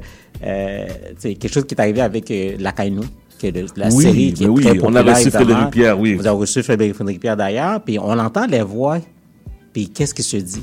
Ça veut dire qu'il y a, il y un enjeu qui est vraiment réel, la question de la représentation. Puis c'est pas une question de représentation, mais c'est une question de représentativité. OK? Maintenant, oui, on a du monde à la télévision. Oui, on a du monde à la radio. On a du monde dans différentes sphères, etc. On les voit. Est-ce que c'est assez? Ça, c'est la première question qu'on doit se demander. Parce que, tu sais, c'est pas juste les voir puis les connaître. On est content, il y a quelqu'un qui est là, mais c'est vraiment, en termes d'inclusion, c'est quoi leur part? Qu'est-ce qu'ils apportent à ça? Est-ce qu'ils apportent une perspective qui est Mhm. vraiment une perspective qui est fraîche? Une perspective qui reflète la réalité de la communauté noire quand on le met de l'avant. Ça, c'est la première des choses. Puis la deuxième des choses également, c'est qui on veut représenter aussi dans ces espaces-là. Donc, la controverse, par exemple, avec la nous, c'est vraiment savoir, mais regarde, est-ce que les, les, les acteurs qu'on a, est-ce que c'est des acteurs qui représentent effectivement les communautés noires comme on la comprend? Ouais. Moi, ma position, là, sans prendre de position, c'est de dire, regarde, de manière générale, il y a un peu pour tout, il y a un peu pour tout le monde. J'ai eu la chance, dans le fond, d'aller au lancement, j'ai vu, j'ai écouté la série avec ma mère d'ailleurs. Euh, puis, Elle a, elle a aimé ta mère? Ma- mais c'est clair. Puis il y a une différence générationnelle aussi. Là, Oui, c'est ça. C'est pour ça que je te Moi, ma mère, là, ma mère est trop contente. ok? Ah ouais? Elle est trop contente. Il y a quelque chose comme ça à la télévision. Justement, ma mère a 72 ans, là. Sûrement qu'elle pensait de son vivant, ça fait 52 ans qu'elle est au Québec. Elle aurait jamais vu ça, OK? Je suis pas mal certain que c'est ça qui est dans sa tête. Qu'elle est vraiment contente. Mais des personnes comme deuxième génération ou troisième génération, ils vont regarder ça et dire, OK, ouais, on, on comprend qu'il y a ça. Mais est-ce que tout le monde qui est là-dedans nous représente? Oui. Puis c'est une question qui est tout à fait légitime. Moi, ma position, c'est de dire, regarde, oui, ça nous représente parce qu'il y a une diversité qui existe au sein de nos communautés, mais c'est pas la seule manière, dans le fond, de représenter la communauté noire. OK? Donc, quand des personnes s'insurgent pour dire, mais écoutez, ben, cette personne ne parle pas vraiment comme nous, je peux comprendre ça. Parce qu'un jeune qui grandit à Montréal-Nord, puis puis notre génération, moi j'ai 42 ans, Chad, je, suis né à Montréal, j'ai grandi à Montréal. J'ai vu la manière dont la communauté a beaucoup euh, évolué, puis le langage, puis la manière qu'on parle. C'est clair qu'on ne se reconnaît pas toujours dans la manière que c'est fait. Mhm. Mais moi aussi, là, j'ai des cousins là, qui parlent de- comme des Québécois pur laine. Mhm. Puis c'est correct ça aussi. Donc c'est vraiment être capable de se dire que on représente quelque chose à la télévision ou dans les espaces médiatiques. C'est peut-être pas parfait, mais ça représente quelque chose quand même. Mais qu'également la communauté n'est pas monolithe, n'est pas Ouais. monolithique. Ouais. Donc il y a différentes manières de voir les choses, différentes de façons de, de présenter les choses, de différentes manières dans le fond, de parler. Puis je suis pas mal certain que dans l'avenir, on, on- on va voir cette évolution-là de la manière que les choses vont être représentées. Puis pour finir sur ce point-là, c'est que oui, de manière générale également, qu'est-ce que je constate, c'est Ouais. que les personnes qui représentent la communauté noire au- au Québec à la télévision, de l'espace médiatique, c'est vrai que de manière générale, ils sont, je sais pas si une meilleure acceptation pour ce type d'accent-là, mais c'est clair que ces personnes-là parlent toujours un peu comme des personnes qui sont pas toujours vraiment connectées avec la réalité de qu'est-ce qu'on connaît Ouais. dans le quotidien. Moi, mes amis haïtiens, vous venez de la famille qui en parle un peu de québécois, mais c'est vraiment l'infime minorité. Mais qu'est-ce qu'on voit souvent dans l'espace médiatique, de la manière que c'est présenté? On dirait que c'est tout le monde qui parle comme ça. Puis ça, Ouais. c'est pas vrai. Puis je pense que cette représentation-là, on doit trouver un moyen, dans le fond, de l'ajuster afin que ça soit plus représentatif vraiment de la manière de qu'est-ce que c'est la communauté noire, mais surtout la communauté haïtienne. Mais moi, je trouve ça dur, en étant dans les médias depuis très longtemps, je trouve ça dur de garder notre identité. Puis je me rappelle, il y a, il y a quelqu'un qui m'a dit un jour, toi, t'es différent quand t'es à la radio, puis quand t'es avec nous ou au travail, c'est différent parce que tu parles pas de le même langage. Mhm. Puis je me dis, mais je suis assez belle, puis la raison que je suis assez belle, puis que j'ai carte blanche, c'est que je vais emmener le vrai côté de la communauté Mhm. haïtienne, Mhm. exemple, ou les communautés noires qui nous écoutent. Je veux dire, ben, nous, c'est comme ça qu'on fait de la radio, c'est comme ça qu'on emmène nos sujets, c'est comme ça qu'on parle. Puis je trouve ça dur de, de rester neutre parce que, on va se dire les vraies choses, le Québécois, il va pas changer la manière qu'il fait de la radio Non, pour non, toi. non, non, non, il, va, il va parler parce qu'il est chez lui, puis il va parler comme ça. Exact. Mais moi aussi, je vais introduire notre communauté à la population québécoise, montréalaise, de cette manière-là, pour dire que, regarde, oui, on a un accent, oui, on parle vite, oui, on parle ci, oui, on est énervé et on est ici. Mais je sens qu'il y a une certaine pression sociale, je pourrais dire, où ce que on veut me fit dans le moule, dans le sens que exact. il faut que tu rentres dans ce moule-là, mais Ouais. c'est- pas ça, là. Mais, mais d'ailleurs, la, la, la, la raison d'être même du Centre culturel afro-canadien de Montréal, le CECAM, c'est vraiment de créer un espace où ce que les gens peuvent se présenter and they can show up en étant tout à fait authentique à eux-mêmes. Il n'y a pas de code switching. Quand tu arrives là, c'est chez toi, tu t'exprimes comme tu veux. Tu, Ouais. tu parles comme tu veux. On t'accepte comme tu es. Donc, c'est important d'avoir ces espaces-là, justement, où que les gens, ils sentent pas la pression d'entrer, comme tu disais tantôt, là, dans, dans, dans une moule. Puis, parce que la moule, elle existe, c'est vrai, puis il faut Ouais. entrer dedans souvent. Euh, mais je, crois que la manière dont on parle, la manière qu'on parle, c'est qu'est-ce qu'on a à offrir, c'est aussi riche. C'est différent, puis c'est beau. Puis on doit, dans le fond, s'enorgueillir de dire on a quelque chose à offrir. Puis c'est pas vrai qu'on est obligé d'entrer dans une moule. Puis moi, j'ai absolument rien contre ces personnes-là qui ont fait le combat.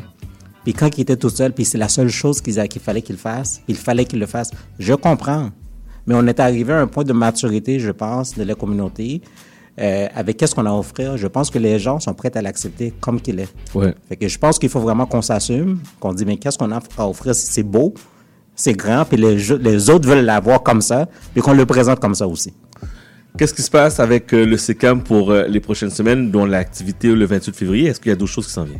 Bonne question. En fait, je, je reviens là-dessus. Tu m'as posé la question tantôt, Chad. Euh, je- que J'étais ça un petit peu plus loin, là. Ça, ça nous prend, ce sujet qui nous passionne. C'est- Je- normal. Je, le sais, je sais, normal. je sais. Ben justement, là, la, la, justement, à l'Université de Montréal, nous avons un partenariat avec l'Université de Montréal. Donc, c'est vraiment la deuxième édition du rendez-vous annuel. Parce que chaque année, on organise euh, une conférence débat. L'année dernière, c'était vraiment sur est-ce qu'il y a eu des progrès, dans le fond, pour la communauté noire du Québec depuis George Floyd. Donc, on avait Émilie Nicolas, on Ouais. avait Martine Saint-Victor, Tamara Termetus et Franz Cette année, c'est vraiment la question de la représentation des communautés noires dans les espaces médiatiques québécois. Donc, ça se passe le 28 février euh, au pavillon euh, Gaudry euh, de l'Université de Montréal. Et nous allons avoir avec nous Noémie Mercier. Oui. Nous allons avoir Sophie Fron qui va animer, euh, Jean-Yves Roux de Native TV. Et également, on va voir la professeure Pascal Kédor, qui est une professeure de communication. Donc, ça promet d'être euh, une super conversation, étant donné qu'est-ce qui se passe de ce temps-ci, l'action de la représentation, mais avoir des personnes comme Noémie Mercier puis Sophie Fron qui Oui. viennent discuter des choses comme ça, ça va être très intéressant. Mais également, Jean-Yves Roux avec Native TV aussi, là, qui est vraiment... C'est quand même charnière, là, Native TV. Donc, avoir cette voix-là pour la première fois, là, qui rentre dans l'espace conversationnel par rapport à ces enjeux-là, je pense que ça va être vraiment une très belle brochette de personnes. Puis ces personnes ont été choisies par exprès, de sorte à pouvoir apporter cette perspective-là, qui est vraiment peut-être vraiment différente pour chaque personne. Donc j'ai bien hâte. D'ailleurs, j'invite tout le monde à aller sur le site web du CECAM, euh, au ccamontréal.ca pour euh, pouvoir s'inscrire. C'est une activité gratuite. Donc, tout le monde peut s'inscrire pour aller à cette activité. L'année c'est dernière, tout on à fait gratuit. 100%. Vous avez entendu, c'est tout à fait gratuit. Tout à fait gratuit. OK. On a eu 130 personnes l'année dernière. Cette année, on s'attend à avoir beaucoup plus que ça. Donc, j'invite les gens à aller s'inscrire là, le plus rapidement possible pour pouvoir participer à cette... euh, Qu'est-ce que je pense qui va être vraiment quand même assez très corsé comme, comme conversation, puis qu'on a bien hâte à ça. Euh, les gens qui veulent participer, qui veulent contribuer, Mhm. est-ce qu'il y a des gens qui peuvent contacter directement le SECAM? Absolument. Puis vous pouvez aller sur notre site web, je répète, donc ccamontréal.ca, tout en un mot. Alors vous pouvez aller, vous pouvez vous inscrire pour devenir bénévole, on en cherche toujours. Vous pouvez également nous aider en faisant un don au SECAM. On en a toujours besoin. Puis d'ailleurs, la communauté a été extrêmement généreuse avec nous, je dirais, là, dans les deux dernières années et demie. Puis je profite de cette occasion-là pendant que je suis avec toi, euh, Chad, pour remercier publiquement l'appui qu'on voit du côté de la communauté. On veut mériter le respect de la communauté, on veut mériter leur confiance, on veut continuer à travailler vraiment fort, à mettre de l'avant de la programmation qui est vraiment représentative de la communauté, Mhm. mais qui nous amène plus loin également de la conversation qu'on doit avoir parce qu'on veut représenter dignement la communauté, mais pour continuer à faire ce travail-là, on a besoin de l'appui de tout le monde pour pouvoir y arriver. Merci beaucoup. Très content d'être ici. J'ai hâte que tu viennes nous revoir dans les prochaines semaines. Euh, on verra, j'attends l'invitation. Alors, on parlait à Alain Alexandre. Allez encourager le SECAM, s'il vous plaît. Euh, je sais que vous travaillez très fort. Euh, cette initiative-là, c'est une initiative que tu chéris depuis très longtemps, qui porte fruit. Tu reconnais beaucoup des gens de la communauté. Tu t'impliques beaucoup dans la communauté noire. Donc, continue ton beau travail, ne lâche pas. Et tu viens quand tu veux. Merci beaucoup. Parfait. Alors, euh, de toute manière, euh, vous allez pouvoir réentendre l'entrevue en format balado-diffusion euh, et en rediffusion aussi sur euh, nos différentes plateformes. On fait, on continue en musique. Voici Osval. La pièce s'appelle Dimension. Vous êtes sur CIBL 101.5 avant la rumba mondiale qui s'en vient dès 14h. Je vais prendre mon temps. Ce soir, c'est nuit blanche, mais dans ma tête, les envies sont noires. Je ferai en sorte que chaque étape laisse des beaux souvenirs dans ta mémoire. Depuis le temps que j'attends ça, aucune chance que je te déçois. Tous ces désirs que j'ai en moi, dans tous tes sens, tu les perçois. Et quand je te serre dans mes bras, c'est tout mon corps qui est en moi, mon corps contre ton corps. Dit jamais Laisse-moi t'emmener dans une autre dimension. Où l'on sera gravé à jamais dans ton cœur. Laisse-moi t'emmener dans une autre dimension. Où l'on sera gravé à jamais dans ton cœur. Pour contre pour les yeux dans les yeux, plus besoin de mots. Sur mon flow montrent combien c'est chaud. Je connais tes puissances, c'est comme les notes sur mon piano. Do, ré, mi, fa, sol, la, si, do. Pas de fausse note, pas de fausse note. Depuis le temps que j'attends ça, aucune chance que je te déçois. Tous que j'ai en moi, dans tous tes sens, tu les perçois. Et quand je te serre dans mes bras, c'est tout mon corps qui est en mémoire. Mon corps contre ton corps. Moi et dit jamais. Laisse-moi t'emmener dans une autre dimension. Mon nom sera gravé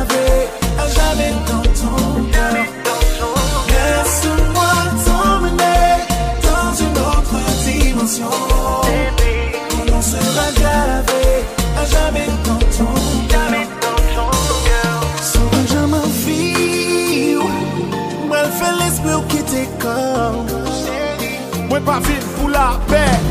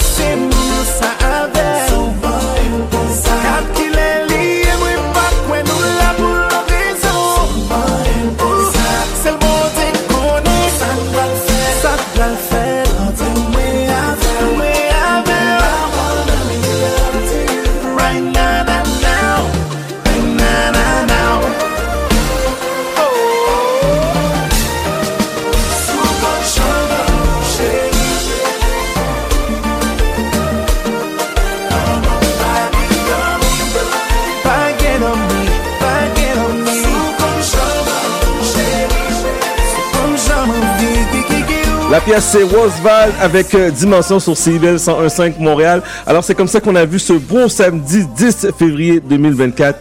Merci à nos invités, merci à tous ceux et celles qui ont pris la peine euh, de nous envoyer un petit message texte au 514-979-5050. Merci à vos collaborateurs collaboratrices. Toujours un plaisir de travailler et de vous entendre à chaque semaine. Et merci à vous auditeurs, auditrices. Donc euh, ce n'est que partie remise. On recommence ça la semaine prochaine à partir de 11h. S'il vous plaît, allez activer la notification sur votre euh, balado préféré, podcast préféré, Chad, C-H-A-D, Damord, D-A-M-O-R-D, FM. Allez activer la petite cloche. Et lorsqu'on met du contenu, vous allez savoir automatiquement que nous sommes en ondes. Et je vous rappelle que tout ce que vous écoutez à l'émission est disponible en format, en format balado diffusion. Soyez prudents. Faites attention à vous. Je vous laisse en bonne compagnie avec la rumba mondiale. Là, je vois qu'il y a plein de monde en studio. Je sens qu'il y a un party qui s'en vient. Soyez prudents. On se reparle la semaine prochaine dès 11h sur CIBL 101.5 Montréal. Chat d'amour.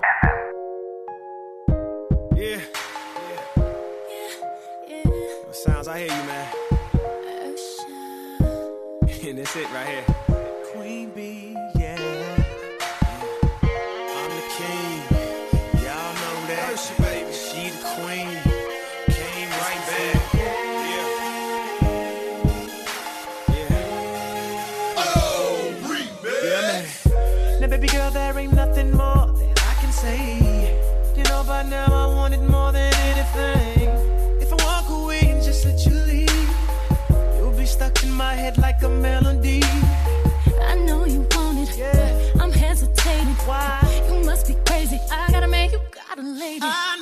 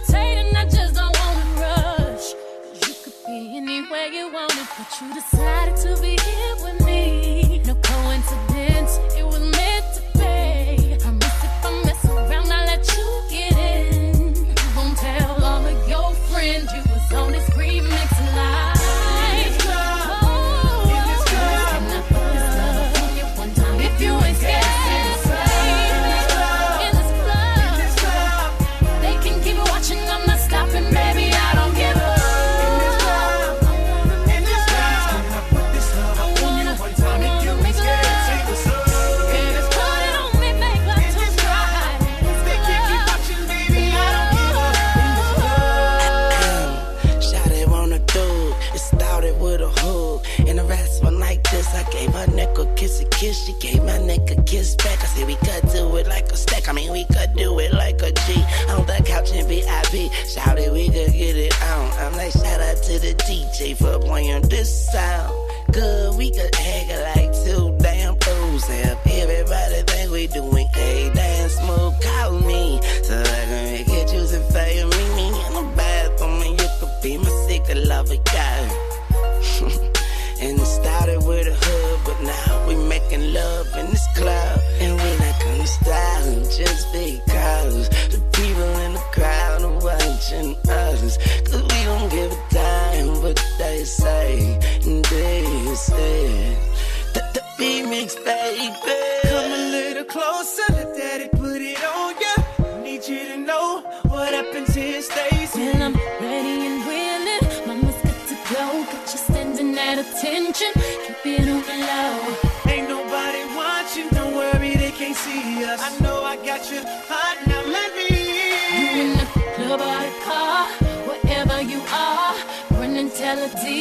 run it back on replay.